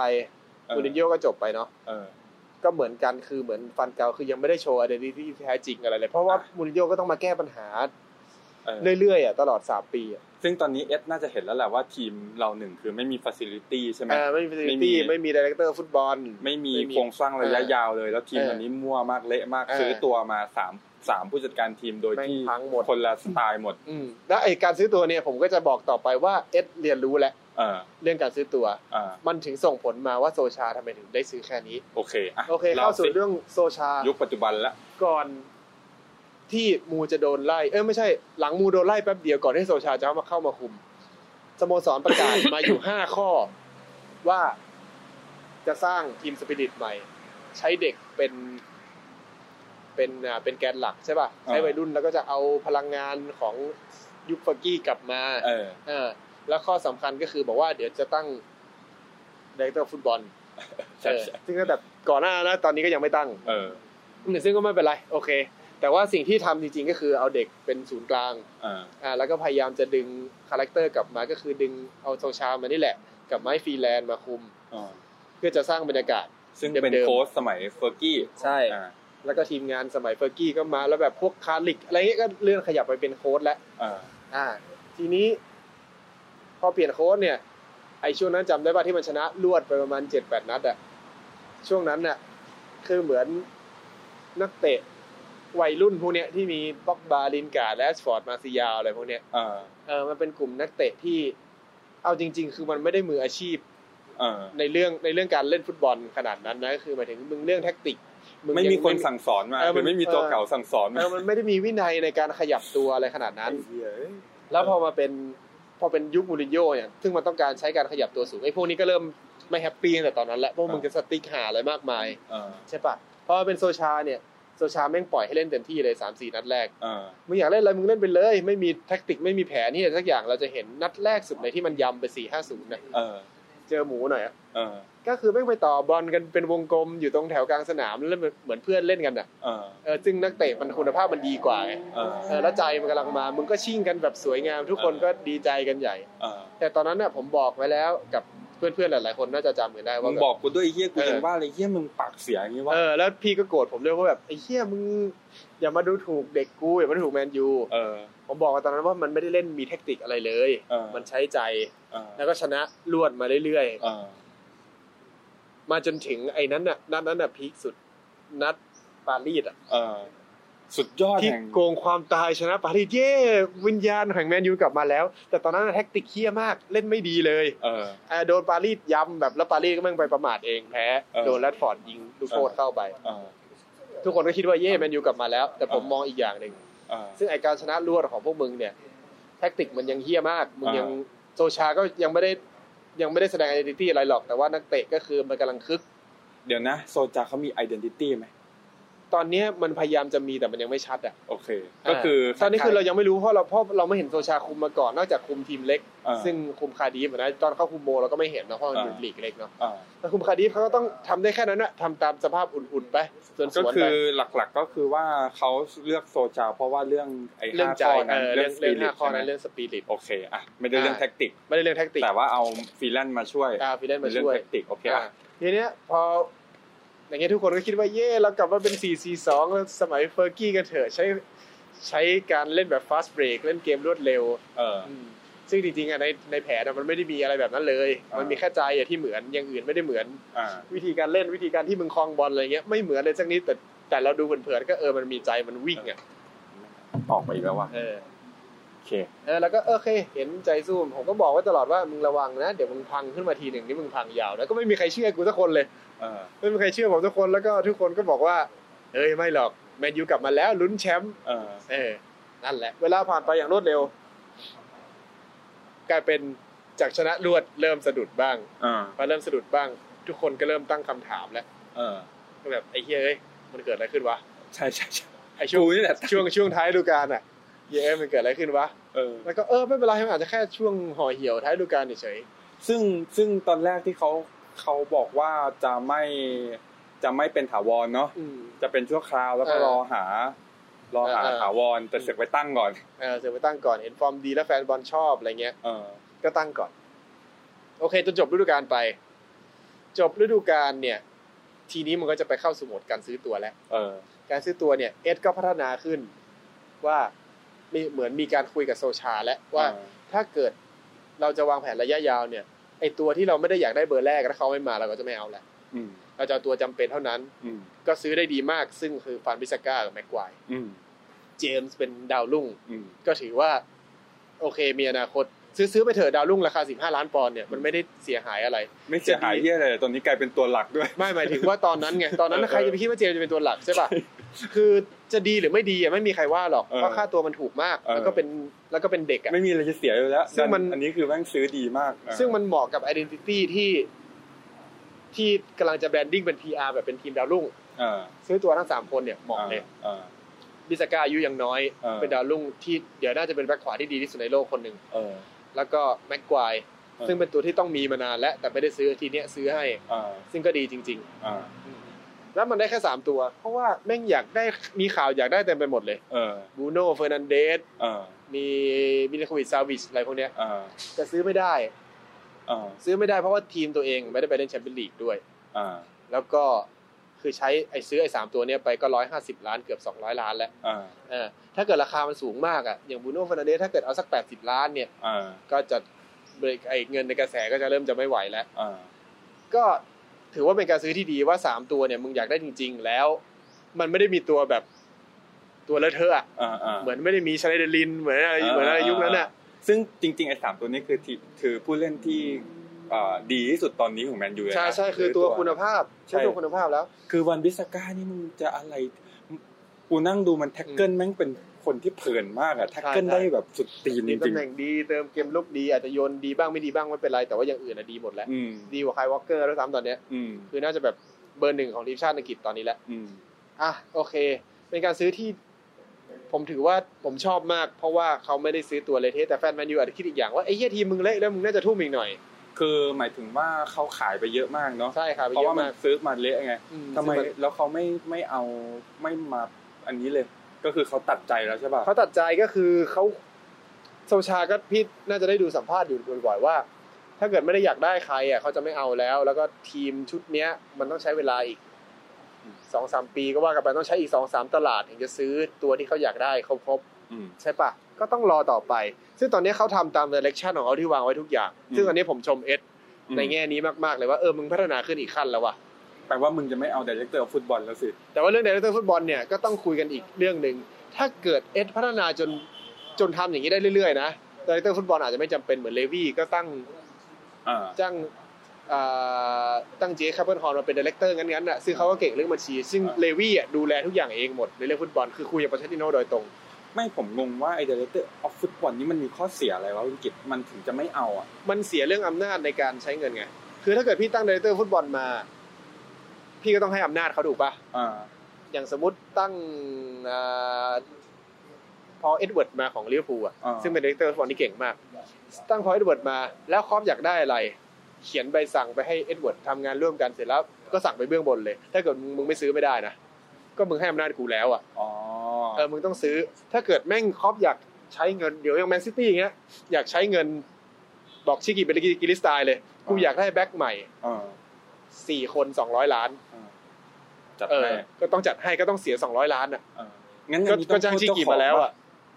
ฮะ คือถ้าอย่างถ้าอย่างลิเวอร์พูลหรืออย่างอ่าแมนซิตี้เนี่ยเจ้าของเขายินดีจ่ายเงินให้ไง ใช่ แต่อันนี้คือปัญหาคือเจ้าของไม่ยอม ใช่ จ่าย นั่นแหละ เอ็ดก็เลยให้จ้างดีเลกเตอร์ฟุตบอลผม ก็จ้าง แส ไม่ได้ เขอจจะอยากจ้างนะ ใช่อาจจะอยากจ้างไม่งั้นไม่บอกหรอกในหนึ่งถึงห้า เออ แต่ว่าก็คือกูก็ต้องดูแลเรื่องกระแสเนี่ย ก็แสดงว่าผิดที่เจ้าของอะดิตรงนี้ ใช่แล้วก็ต้องให้ให้ความเป็นธรรมกับเอสในแง่หนึ่งด้วยคือเอสมันอาจจะยังไม่เก่งจริง ๆ เออ เออมันก็ต้องพัฒนาจริงๆ แต่ว่าเราก็ต้องให้ความเห็นใจเรื่องเนี้ย เรื่องที่แบบว่าเออเจ้าของ มันรี ก็ พอร์ตกับเจ้าของมันเคี่ยว เอ เกิ อน เจ้า เนาะ ของมันก็เคี่ยว คือจะใช้เงินแบบแมนซิตี้ไม่ได้นะเว้ย เออ อืมคือกูต้องหมุนเงินด้วยแล้วกูจะแบบเอาคนอื่นมาช่วยถลุงเงินเนี่ย เออ มันก็ต้อง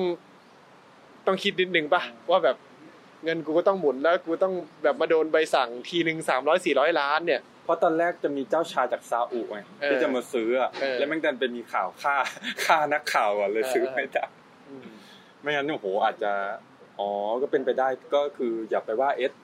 ก็ว่าได้ในแง่ที่เขายังไม่เก่งสักทีก็ได้ แต่ว่า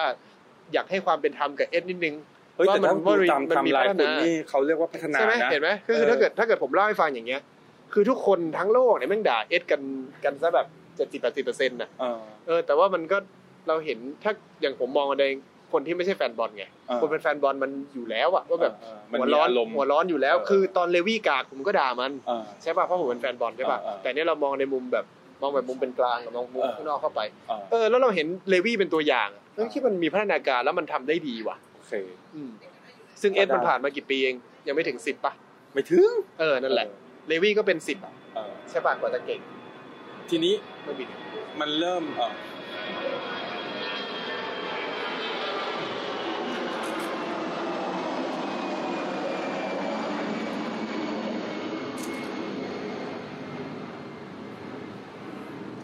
ทีนี้มันเริ่มมีกระแสการอ่า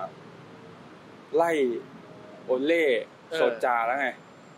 คุณกิตมองว่าไง ก็มันก็ยังเร็วเกินไปสำหรับดิเรกชันนี้อ่ะ อ๋อ สำหรับแผนเนี้ยสำหรับแผนนี้ก็อย่างที่บอกไปเนาะว่ามันต้องใช้สองสามตลาดเพื่อจะซื้อตัวมาโคงเพราะมึงปล่อยไปเป็นเป็นสิบตัวเลย เออ แล้วตัวใหม่ได้มาแค่สาม อ่า กับตัวเก่าซึ่งพิการอยู่ อืม มันก็ได้แค่เนี้ย อืม คือ แต่ว่าไม่ว่าใคร โซช จะมาคุมก็ได้แค่นี้ ได้ก็ได้อาจจะดีขึ้นนิดนึงเพราะว่าอย่างโซชาก็ยังถามว่าถึงขั้นจะคุมแมนอยู่ไหมมันก็ยัง อ่า คือถ้าเกิดสมมุติให้อ่าใครดีแฮร์รี่เลดแนปก็ได้ อ่า มาคุมแมนอยู่ตอนเนี้ย ซึ่งก็ไม่ได้เกรดระดับโลกขนาดนั้นนะแต่มันก็จะดีกว่าแน่นอน อ๋อ แต่ว่าดีกว่าไม่เยอะ อ๋อ ถ้าสมมุติให้โค้ดระดับท็อปอย่างอเลกรีมาเงี้ย เออ ซึ่งแผนมึงซับซ้อนสัสๆเลย มาคุมไม่กันเละ เละแน่ เพราะว่ามึงเล่นตามแผนไม่ได้ แต่อย่าง เออ เลดแนปเนี่ยเป็นโค้ดที่แบบปรับตัว อ่า เป็นโค้ดระดับกลาง อ่า หรืออร่อยฮอตสันมาเงี้ย อ่า เพราะระดับการที่ปรับตัวตามสภาพที่มีอ่ะ อ่ามั มันก็จะดีขึ้นกว่านี้นิดนึง อ่า แต่ระยะยาวมันก็จะไม่ได้อยู่ดี อ่า เออเพราะว่าเขาก็มีทักความสามารถอยู่สุดตรงนั้นแหละ ก็คือถือว่าเอสเขาเดิมพันกับ มันก็ต้อง โซจา เดิม เหมือน พั กัน นนะ เพราะมันไม่มีอะไรจะเสีย เอ่อ ใช่ปะก็คือลองเลคชั่นใหม่สักสามปี มันก็ไม่เป็นไรเพราะว่าถ้าเกิดคราวนี้จะลองแล้วลองให้สุดอะ อ่า แต่ถ้าเกิดผมรู้สึกว่ามันจะมีผลเสียมากกว่าถ้าไล่โซชาตอนนี้แล้วสร้างเปลี่ยนหรือใหม่ มันก็จะเหมือนมอย อ่า ใช่ป่ะเหมือนตอนมอยอะคือพยายามจะสร้างใหม่แล้วแต่ตอนนั้นอะสร้างได้แย่กว่านี้ ตอนนี้สร้างมันเริ่มสร้างได้ดีขึ้น อ่า แล้วก็จะไปทนแฟนบอลไม่ไหวแล้วไล่โซชาออก อ่า มันก็ย้อนกลับไปกลับไปที่ศูนย์เหมือนเดิม แต่มันก็ต้องทำผลงานว่าวะคือถ้ามึงแพ้รวดแล้วไม่ไล่ออกมันก็แปลกๆไง ก็อันนี้ก็ถืออยู่ที่อยู่ที่เอสต้องคิดไงต้อง อ่า ต้องชั่งน้ำหนักเองว่า เราจะเชื่อในแผนที่เราวางไว้ อ่า ในจะเริ่มระยะยาวตั้งแต่ตอนเนี้ย อ่า กับอ่าไม่เอาแล้วแล้วเริ่มใหม่ อ่า ซึ่งมันก็มีทั้งดีทั้งไม่ดีอะแต่ว่าเราเป็นคนเราเป็นคนธรรมดาเราเป็นผู้ชมใช่ป่ะแต่ อ๋อ เอสอะเขามีความเสี่ยงที่ต้องแบกรับ อ่า ถ้าเกิดกูตัดสินใจไปแล้วพลาด อ่า กูก็ต้องกูก็ต้องแก้อะไรเยอะมาก อ่า เออหรือว่าจะตัดสินใจทนต่อแล้วจะดูไปอีกกี่ปี ซึ่งตอนนั้นก็ต้องรับคอนซีเควนต์ทั้งหลายจากแฟนบอล อ่า อ่า ทีนี้สไตล์โซจาเนี่ยเขาเพิ่งมาให้สัมภาษณ์ อืม วันนี้เองเมื่อวานนี้มั้งบอกว่าก็เราต้องการกองหน้าเพราะเราปล่อย อืมปล่อยลูกกูไป เล็ แล้ ก ว ซิสกับเอ่อกับลูคาคูไปเนี่ย อืม แล้วเราไม่ได้ตอนซัมเมอร์แปลว่าช่วงมกราเนี่ยเราซื้ อ่า อ เดี๋ยว แน่นเขาก็ อน ซื้อเขาก็ต้องซื้อตัวที่อยากได้จริงๆนั่นแหละ เออ อ่า ไข่ที่ ก็ต เข้า อนนี้ตอนนี้เรายังไม่รู้ว่า เพราะ identity ของโซชายังไม่ชัดอะเนาะ โอเค เพราะมันก็จะเหมือนบูรินโยพยายามจะทำเกมที่อะไรมาแล้วก็ไปตายตรงกลาง เออ ตอนนี้บอลแม่งก็ขาด เออ ไอสิ่งที่ชัดที่สุดของโซชาที่ผมเห็นก็คือที่แผนที่มันดีที่สุดสำหรับมันนะก็คือ 4 1 2 1 2 และกองหน้าดริฟต์ไวกองหน้าออกข้างที่เป็นลูกากูอยู่ด้านขวา เออ แล้วก็มาเซียลและฟอร์ดอยู่ด้านซ้าย แล้วก็ดินการ์ดอยู่ตรงกลาง เออ เป็น 4 1 2 1 2 ที่ใช้กองกลางตัวลุก เออ เป็นเหมือนฟิมิโน่อะเหมือน อ่า ฟอร์นายแล้วก็ไอสองแต่มันจะเรียกว่าฟอร์นายไม่ได้เพราะว่ากองกลางตัวลุกกองกลางตัวลุกในในในแง่ที่มึงใช้หน้าคู่อะนะ ทำไมเขาถึงปล่อยลูคาคูไปถ้าอย่างนั้นอ่ะ ลูกากูไม่อยากอยู่ อ๋อ ดูอาคูโซชาก็บอกเองว่าดูอาคูชัดเจนว่าอยากจะย้ายแล้ว อ๋อ เพราะกูฟิตหุ่นฟรีอันนี้เนี่ยที่ผมเติมเอง เออ ก็เปลี่ยนโค้ชเปลี่ยนอะไรเปลี่ยน เซลล์ บรรยากาศแล้วก็แบบโดนแฟนบอลล้อเยอะๆอย่างเงี้ยเขาก็ไม่อยากอยู่เป็นธรรมดา เออ ซึ่งดูอาคูที่ถือว่าแม่งทำตัวเป็นมืออาชีพมาตลอด เออ ทั้งช่วงที่ค้าแข่งกับแมนยูอะนะ เออ เออแต่ตอนนี้ก็คือโอเคเขาไปเจอโค้ชที่เขาอยากทำงานด้วยมานานโค้ชก็ทำอยากทำงานกับลูกากูมานานและก็ไปก็ถือว่าแฮปปี้เอนดิ้งไปวินวินไป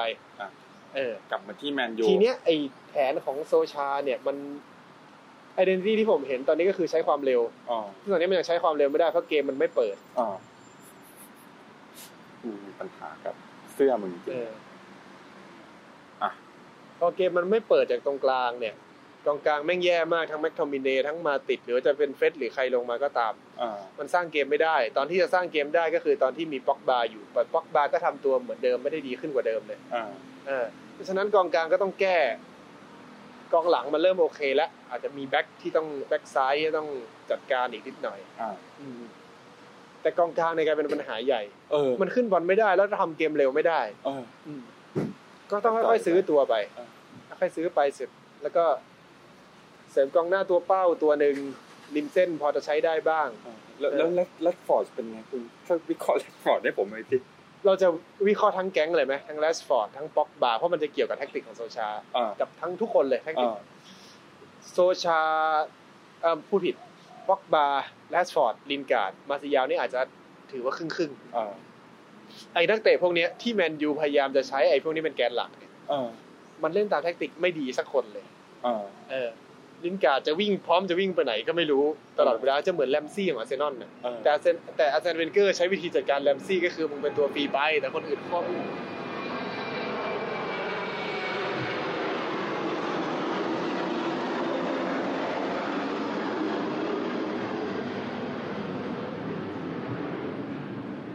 เปลี่ยนไปแล้วมันจะคล้ายกับแรมซี่ของอาร์เซนอลที่ เออ ยุคเวนเกอร์เนี่ยเวนเกอร์ให้เป็นตัวฟรีซะเยอะหน่อย แต่ว่ามีตัวรองมีตัว เออ คอยคุม แต่ลินการ์ดเนี่ย มันไม่ได้ถูกสั่งให้เป็นตัวฟรีขนาดนั้นนะแล้วตัวรองก็ไม่มีด้วยตัวที่จะแบบมา cover ตำแหน่งลินการ์ดไม่ไม่มีด้วย เออ มันก็จะไปวิ่งไปไหนก็ไม่รู้กันอยู่สองสามคนลินการ์ดกับแรชฟอร์ดเนี่ยถ้าลงด้วยกันเมื่อไหร่นี่คือแบบมันค่อนข้างหายนะ เวลาเจอทีมใหญ่ เออ มันก็จะได้ลูกวิ่งมั่วลูกพละกำลังที่มันทำได้อะนะ เออ แต่เรื่องแท็กติกมันทำเกมชาวบ้านเขาเสียเยอะอะ เออ เออแรชฟอร์ดอยากจะยิงเมื่อไหร่ก็ยิงอะไรเงี้ยสมาธิกับเกมกับการเล่นตามแผนมันไม่ได้เลย เออ พวกเนี้ยนะ เออ อืมมาซียาวแม่งเกือบโอเคละแต่ว่ามันจะแบบสภาพจิตใจมันท้อแท้ง่ายไปหน่อย เออ เออก็เป็นเหมือนปัญหาเด็กเจนใหม่ อ่ะ อ่าพอมันเกาะกลุ่มกันอยู่กับป๊อกบาที่แบบ ถ้าเกิดมึงตั้งใจเล่นมึงทำได้อยู่แล้วเพราะมึงพิสูจน์ให้เห็นแล้ว มึงเล่นตามแท็กติกได้แน่ เออ ๆ แต่มันก็เป็นอย่างที่เห็นนะไม่ยอม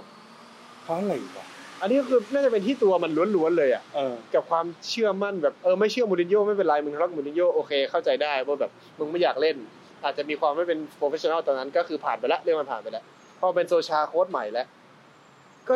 ตอนแรกก็ดีอะตอนหลังก็เริ่มทำตัวเหมือนเดิมแล้ว เออ มันก็ไม่เริ่มไม่เชื่อใจเพื่อนกูส่งไปแล้ว มึงเล่นไม่ได้ กูต้องมาท เออ ำ cover ภาระหนักเกินไปแล้วก็เริ่มออกอาการเริ่มงองแง แล้วก็อยากย้ายทีมแล้ว อืมแล้วก็อยากย้ายทีมแล้ว ทีนี้คำถามผมก็คือว่า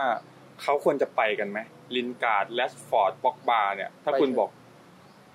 ผมบอกเลยไปเถอะ เหรอ จริงๆนะ แต่ว่าถ้าเกิดเขาอยากจะได้ identity เรื่อง branding ของของการเป็นเด็กปั้นก็เก็บลินการ์ดกับแรดฟอร์ดไว้เป็นตัวสำรองก็ได้ แต่บ็อกบาต้องไปเลยเหรอ พวกบาถ้าอยู่ผมก็ผมว่ามันเสีย ถ้าเกิดเขาไม่ปรับตัวนะมันหลายปีแล้วไง เออ ถ้าเกิดมึงปรับนิสัยอะมึงจะเป็นมึงจะเป็นเพชรของแมนยูเลยอะ เออ คืออยู่ที่ไหนมึงก็เป็นเพชรอะมึงเก่งขนาดนี้คือพร้อมระดับโลกแล้วเหลือแค่นิสัยอย่างเดียว เออ คือทั้งวางบอลทั้งร่างกายทั้งยิงทั้งแบบสุดยอดทุกอย่างปักบา เออ คือสมบูรณ์ระดับยาย่าตูเล่ได้เลยอะแต่ตอนนี้มันไม่มีทางถึงระดับตูเล่ได้ เพราะว่าข้อนิสัยมันนั่นแหละ งั้นต้องจ้างนักจิตวิทยาเปล่าวะ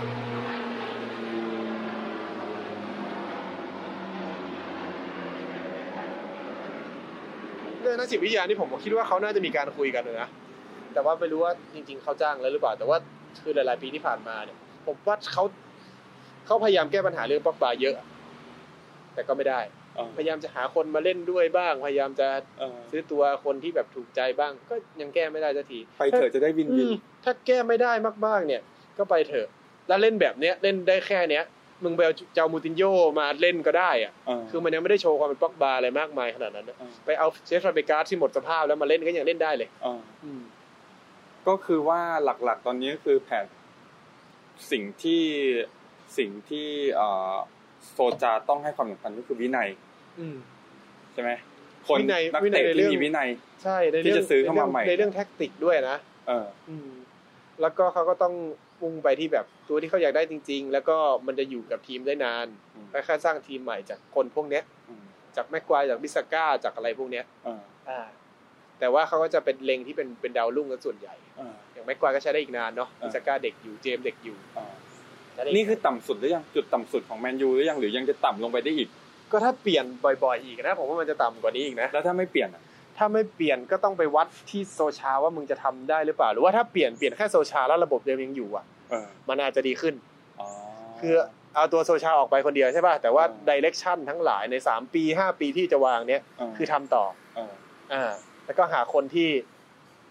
แฮปปี้กับการจะทำงานแบบเนี้ยกับการทนไปอีกปีสองปีมึงแก้ปัญหาเล็ก ๆ แต่ว่ากูมีแผนใหญ่รอไว้มึงให้มึงแล้วเนี่ย เออ เออทำได้ถ้าเปลี่ยนโซชาในแง่เนี้ยได้ แต่ถ้าเปลี่ยนโซชาแล้วเปลี่ยนดิเรกชัน Office การ ทั้งหม ทำ ด เออออฟฟิศทั้งหมดมันโอเคอยู่ แต่ว่าหมายถึงหมายถึงคอของมันน่ะหมายถึงหมายถึงแก่น เออ ของมันในการที่จะเอา เด็ก ใน ๆที่กระ เอ หา อย เด็ก ๆ ที่กระหายแล้วก็เดี๋ยวจะค่อยๆซื้อตัวที่โค้ดอยากได้ไอ้พวกไอเดียพวกเนี้ย อืม ถ้าเก็บไว้อยู่แต่เปลี่ยนแค่โค้ดอะผมว่าได้ อืม มันจะไม่ตกต่ำแต่ถ้า โค้ช เกิ กั ด บทีมงานของโค้ชก็เปลี่ยน เออ ได้ ใช่เปลี่ยนได้ไม่มีปัญหา ทีนี้คำถามผมคือ ณ ปัจจุบันเนี่ยถ้าไม่ใช่โซจาใครที่ถนัดทำสไตล์นี้บ้าง เด็กๆกระหายกระหายเนี่ยผู้จัดการทีม มันก็พูดยากอะนะเพราะว่า จริงๆไอ้คนที่ทำได้จริงๆก็คือมูรินโญ่อะมูรินโญ่เนี่ยจะเป็นโค้ชที่ถนัดทีมอันเดอร์ด็อกมาก อืม อย่างปอร์โตอย่างอินเตอร์ แล้วอินเตอร์แม่งตัวไม่ใช่จะดีใครใครจะเถียงว่าดีนี่ก็คือ มันไม่ได้ขนาดนั้นคาเบโซมันก็ไม่ได้ไม่ได้อยู่ในยุคเพียบพร้อมแล้วมอตตาก็ ไม่ได้ตอนนั้นยังไม่ได้ถึงขั้นแบบเป็นซูเปอร์ตัวโฮดดิ้ง อืม แซนโควิดก็แก่แล้วหมดสภาพแล้วสไนเดอร์ก็คือหมดสภาพมาจากมัดดิด ไม่ใช่หมดสภาพอะคือแบบฟอร์มตกมาจากมัดดิดอะอะไรเงี้ยเอโต้แก่แล้ว อืมมีมิลิโต้ที่กำลัง ตอนนั้นก็ไม่ใช่ตัวดาวยิงตัวท็อปเนี่ย อ่า คือเขาก็ทำจนแบบทีมพวกเนี้ย มาจนได้ แต่มันผ่านไปแล้วไง เอออย่างอย่างเชลซียุคนั้นน่ะ มันก็ไม่ได้ มันก็ไม่ได้เหนือกว่าแมนยูหรือว่าอาร์เซนอลในในครั้งแรกใช่ป่ะที่มูรินโญ่เข้ามาคุมตอนแรกอ่ะมันเป็นแบบตัวอันเดอร์ด็อกอ่ะ อ่า เออแต่ว่าทีเนี้ยมูรินโญ่ก็ถนัดกับอะไรแบบพวกเนี้ยใช้ใจใช้แบบการสร้างทีมแล้วไปเป็นไปเป็นแพงไปด้วยกัน อีกคนก็แบบพวกครอปแต่เนี่ย มันเป็นตัวเลือกที่แบบเป็น เป็นไปไม่ได้เลยแต่ละอัน เออเป็นไปไม่ได้ ถ้าเกิดสมมติตัวที่ว่างอยู่อย่างอเลกรีเงี้ย อ่า คือเขาถนัดอีกแบบคือต้องการตัวที่ใช้ได้เลย อ่า ถ้าแผนเขาซับซ้อนเขาจะเปลี่ยนเชฟสี่ห้าแผนในในเกมการเล่นครั้งเดียว ก็ชิบหายแล้วไม่เข้ากับแมนยูเลย เออซาลี่อย่างเงี้ยก็คือเขาก็ต้องมีตัวของเขา อ่า ที่ถนัดก็ไม่ได้ใช้เด็กไม่ได้เด็ดขาดอย่าง อ่า ซาลี่เนี่ย อ่า เออ แล้วพวกแก๊งดอร์ทมุนด์น่ะ แก๊งดอทมุนทูเคิลเนี่ยแหละที่ตอนนี้อยู่ปารีสกัน เออเออ ทูเคิลนี่ผมก็ยังไม่ได้เห็นถึงลักษณะอะไรมากเพราะเขาเป็นยังเป็นโค้ชใหม่อยู่เนาะ เออ ก็พูดถึงไอ้อะไรนะ พูดถึงระยะเวลาการทำงานอะนะ อ๋อ ก็เป็นโค้ชเล่นสายวินัยเหมือนกัน อืม ซิเมโอเน่เนี่ยผมว่าได้แต่ก็ยากหน่อย อ่า ปอเชติโน่ก็เป็นตัวเลือกที่โอเคเหมือนกันนะ แต่ปอเชติโน่ต้องให้เวลานานมากๆหน่อยนะปอเชติโน่เนี่ย อ่า เพราะแผนมันน่ะ มันก็ใช้ความสามารถในการเข้าใจแท็กติกเอ่อใช้ใช้ใช้ความเข้าใจในการแท็กติกในการเล่นเกี่ยวกับแท็กติกเนี่ยสูงมาก แผนของปาเชติโน่เป็นไงสไตล์เขาคือ มันเล่นกันแคบแล้วมันเล่นกันช้า อ่า เออ แล้วก็จะแบบมีการดึงจังหวะการชะลอเกมเยอะมาก อ่ ถ้าเกิดมีใครใจร้อนวิ่งเข้าไปข้างหน้าคนหนึ่งไงจบ อ๋อ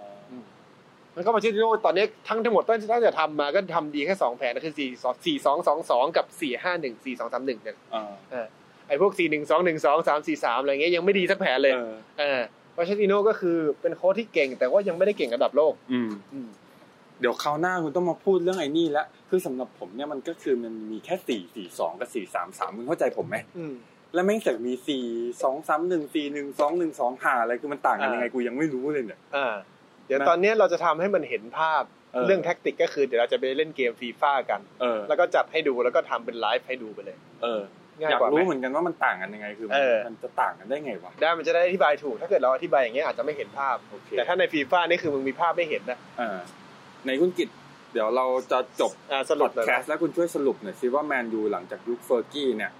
ผ่านมาถึง 4 ผู้จัดการทีมหายนะมา เออ เอ็ดเก่งขึ้นเรื่อย อืม ๆนะแต่ก็ยังแบบยังอยู่ในช่วงขาลงอยู่เนี่ย เอ่อ อนาคตจะเป็นยังไง อนาคตก็มีสองทางให้เลือกว่า อ่า จะทำดิเรกชันเดิม อ่า แล้วจะเปลี่ยนโค้ดหรือไม่เปลี่ยนโค้ดก็แล้วแต่แหละ อ่า แล้วก็เดิมพันกับดิเรกชันเนี้ยพัฒนามันให้ถึงสุด อืม ๆ ในสามปีห้าปี ก็อาจจะกลับมาเป็นทีมชั้นนำได้ โอเคสามปีห้าปีเป็นอย่างน้อย แต่สามปีห้าปีเป็นอย่างน้อย โอเค ถ้าเกิดได้ก่อนหน้านั้นก็ถือว่าเป็นโบนัสไป ก็คือหลักๆ ก็คือคุณก็ต้องบอกให้แฟนๆแมนยูเขารู้จัก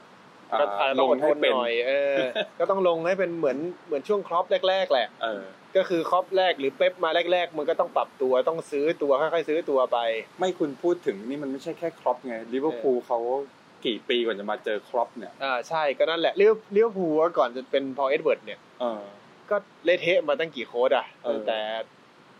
ตั้งแต่ หลัง ก่อตั้งพรีเมียร์ลีก หลังลาฟาลงลาฟานี่ดีนะ เ แล้วพอมาโรเจอร์เนี่ยโรเจอร์เริ่มไม่ได้ตัว เพราะว่าด้วยความเป็นคาแรคเตอร์ของโรเจอร์เขาไม่ได้เป็นโค้ดเบอร์ใหญ่อะ เออ ตัวที่อยากได้ตัวเก่งๆมันมันก็ไม่ค่อยได้อะ เออ พอเสียตอนเละไอเสียซัวเลสเสียอะไรไปเงี้ย อืม มันก็ไม่ค่อยมีตัวแทนที่อยากจะมาทำงานกับโรเจอร์ เพราะว่าทั้งที่โรเจอร์เป็นโค้ดที่เก่งมากนะในตอนนั้น เออ แต่ว่านั่นแหละมันเป็นเรื่องอะไรพวกเนี้ยเนาะ ชื่อเสียง เออเรื่องชื่อเสียงเรื่องเรื่องเรื่องความน่าดึงดูดอะความ โอเค น่าเชื่อถือและลิเวอร์พูลก็ยังไม่ได้ ยังไม่ได้ โอเค ดูท็อปอะไรขนาดนั้นอะ โอเค จนมาเป็นอย่างเงี้ย คือพอมาเป็นพอเอ็ดเวิร์ดกับครอปคู่กันเนี่ย แล้วมันทำงานกันอย่างเชื่อใจและใช้เวลาสามปี ปีแรกปีที่สองเพื่อนเพื่อนลิเวอร์พูลยังด่าเลย เออ ไล่ครอป เออ ก็บอกแล้วว่าแบบเออครอปมันมีแววค่อยๆ ดูมันไปก่อนใจเย็นๆเดี๋ยวมันก็เก่ง จนเขาได้จิ๊กซอว์ของเขาครบอ่ะก็เป็นอย่างที่เห็น เรียกว่าเปลี่ยนทีมใหม่ห ใช่ มดเลยเนาะทั้งทีมอะ ไอ้อย่างแมนซิตี้อ่ะ เออ มันใช้เวลาน้อยเพราะโครงสร้างเขาดีมาเป็นสิบปีแล้ว อ่า นัสลีกุนเอ้ยไม่ใช่ นั่นแหละ ตั้งแต่ต่อสัญญานัสลี่กุนซิลบา กอมปานีถ้าผมจำไม่ผิด อ่า พวกนี้ต่อสัญญายาวเลย ยาวมาก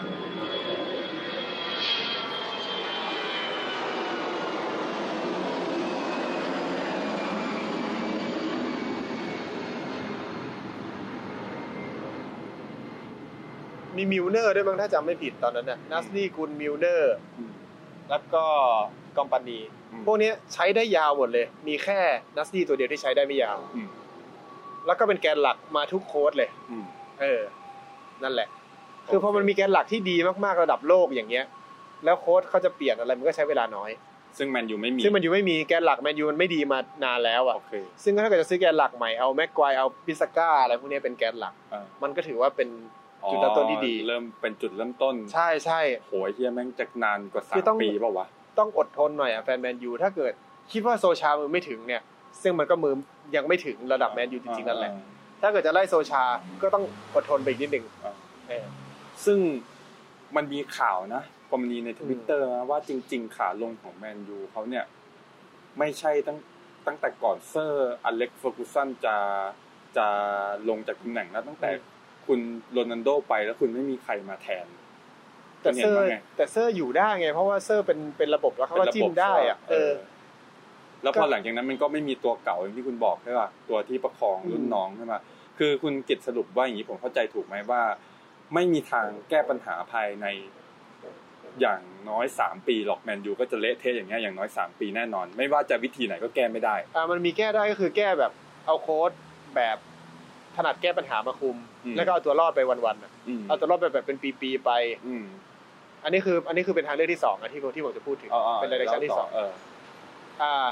ไอ้ดิเรกชันแรกเราเราสรุปไปแล้วเนาะว่ามัน อ่า ต้องใช้เวลากับการเดิมพันกับดิเรกชันเนี้ย เออ เออแผนเนี้ยไปสามปีห้าปีสิบปีว่ากันไป เออ ทางเลือกที่สองก็คือเอาโค้ดที่ถนัดแก้ปัญหา เออ มาคุมก่อน ซึ่งอย่างลาฟาเบลเวเนเตสเนี่ย ตอนนี้อัปเกรดเป็นโค้ชที่แก้ปัญหาเก่งแล้ว เออ จากเมื่อก่อนเขามี a อ a l i t y ของเขา ตอน อ่า ลิเวอร์พูลเล่นเป็นบอลกว้างบอลแบบชิ่งกันอย่างสวยงาม ตอนนี้เขาไปคุมนิวคาสเซิลเขาแสดงให้เห็นแล้วว่าเขา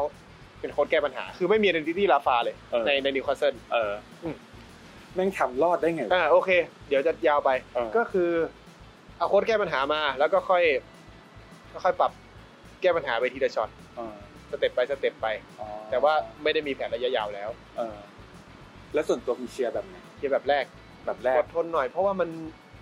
มันแสดงให้เห็นกันมาทั่วโลกแล้วว่าว่าทีมชั้นนำมันต้องมีโครงสร้างระยะยาว โอเค แต่ถ้าเกิดจะเป็นยอมเป็นทีมระยะ แก้ปัญหาระยะสั้นน่ะแล้วเงินมันไม่ได้ถึงขนาดเชลซีหรือว่าอย่างอะไรเงี้ย อย่างเชลซีเองก็ยังมีทีมแมวมองทีมฟ a ซิตี้อะไรที่ดีมากเลย เออ เออ คือผมดูแล้วมันไม่มีทีมไหนเลยในโลกอะที่แบบใช้แผนระยะสั้นแล้วเอาตัวรอดได้ คือถ้าระยะสั้นมันก็จะเป็นผลเสียระยะยาวไปอี เอก อถ้าก็จะเป็นผลเสียระยะยาว ก็จะระยะสั้นก็แบบดีใจกันอยู่แป๊บหนึ่งก็อาจจะฟุกได้แชมป์อะไรบ้างปีหนึง โอเค แต่เดี๋ยวสักแป๊บก็จะพังอย่างนี้อีก โอเค ก็เลือก ป็น เอา หมดยุคเฟอร์กี้ก็คือหมด หมดยุคสโมสรอันดับหนึ่งของโลก ใช่ก็คือ ไป หมด แล้ว หมดเรื่องแผนระยะยาวไปแล้ว เออ เออ หมดเรื่องแผนระยะยาวไปแล้วก็ต้องมาเริ่มแผนระยะยาวใหม่ เออ เพราะว่าดันไปทำแผนระยะสั้นแล้วก็ แล้วก็พังมาเรื่อย ก็เป็นสัจธรรมว่า อืม ขึ้นสู่จุดสูงสุด แล้วก็ ๆอ่าแล้วก็ลง ลงต่ำสุดเพื่อที่จะขึ้นไปใหม่ เออ อีกรอบหนึ่ง เออ ณตอนนี้ก็คือหมดละแมนยูที่เคยยิ่งใหญ่ในอดีต อืมก็ต้องต้องทีตัวเองใหม่ว่าเป็นเราเป็นทีมดาวรุ่ง โอเค อืมแล้วก็ทนไปก่อน ถ้าเกิดมันผลงานดีก็เป็นโบนัสไปในช่วงปีสองปีนี้ โอเคนะครับก็พอแล้วเนาะวันนี้ พอแล้ว พอดแคสต์กำลังมันเลยหมดเวลาไปเกือบชั่วโมงครึ่งนะครับ ก็อัพอัพแม่งไป ใครฟังก็ฟังใครไม่ฟังก็ไม่ต้องฟังเราจะได้หัดลองทำด้วยเนาะ าจะไม่ตัดออกบ้างเหรอ ไม่ตัดพอดแคสต์ที่ไหนเขาตัด เอาเหรอ เออ แล้วไอ้พวกเครื่องบินอะไรพวกเนี้ย เครื่องบินก็ช่างแม่งก็ปล่อยเครื่องบินไป เอาจริงเหรอ เออ โอเค ตามนั้นนะงั้นพอดแคสต์ก็จบแค่นี้ ได้ครับผม โอเคครับวันนี้สวัคสดี รับ ก่อน สวัสดีครับ บ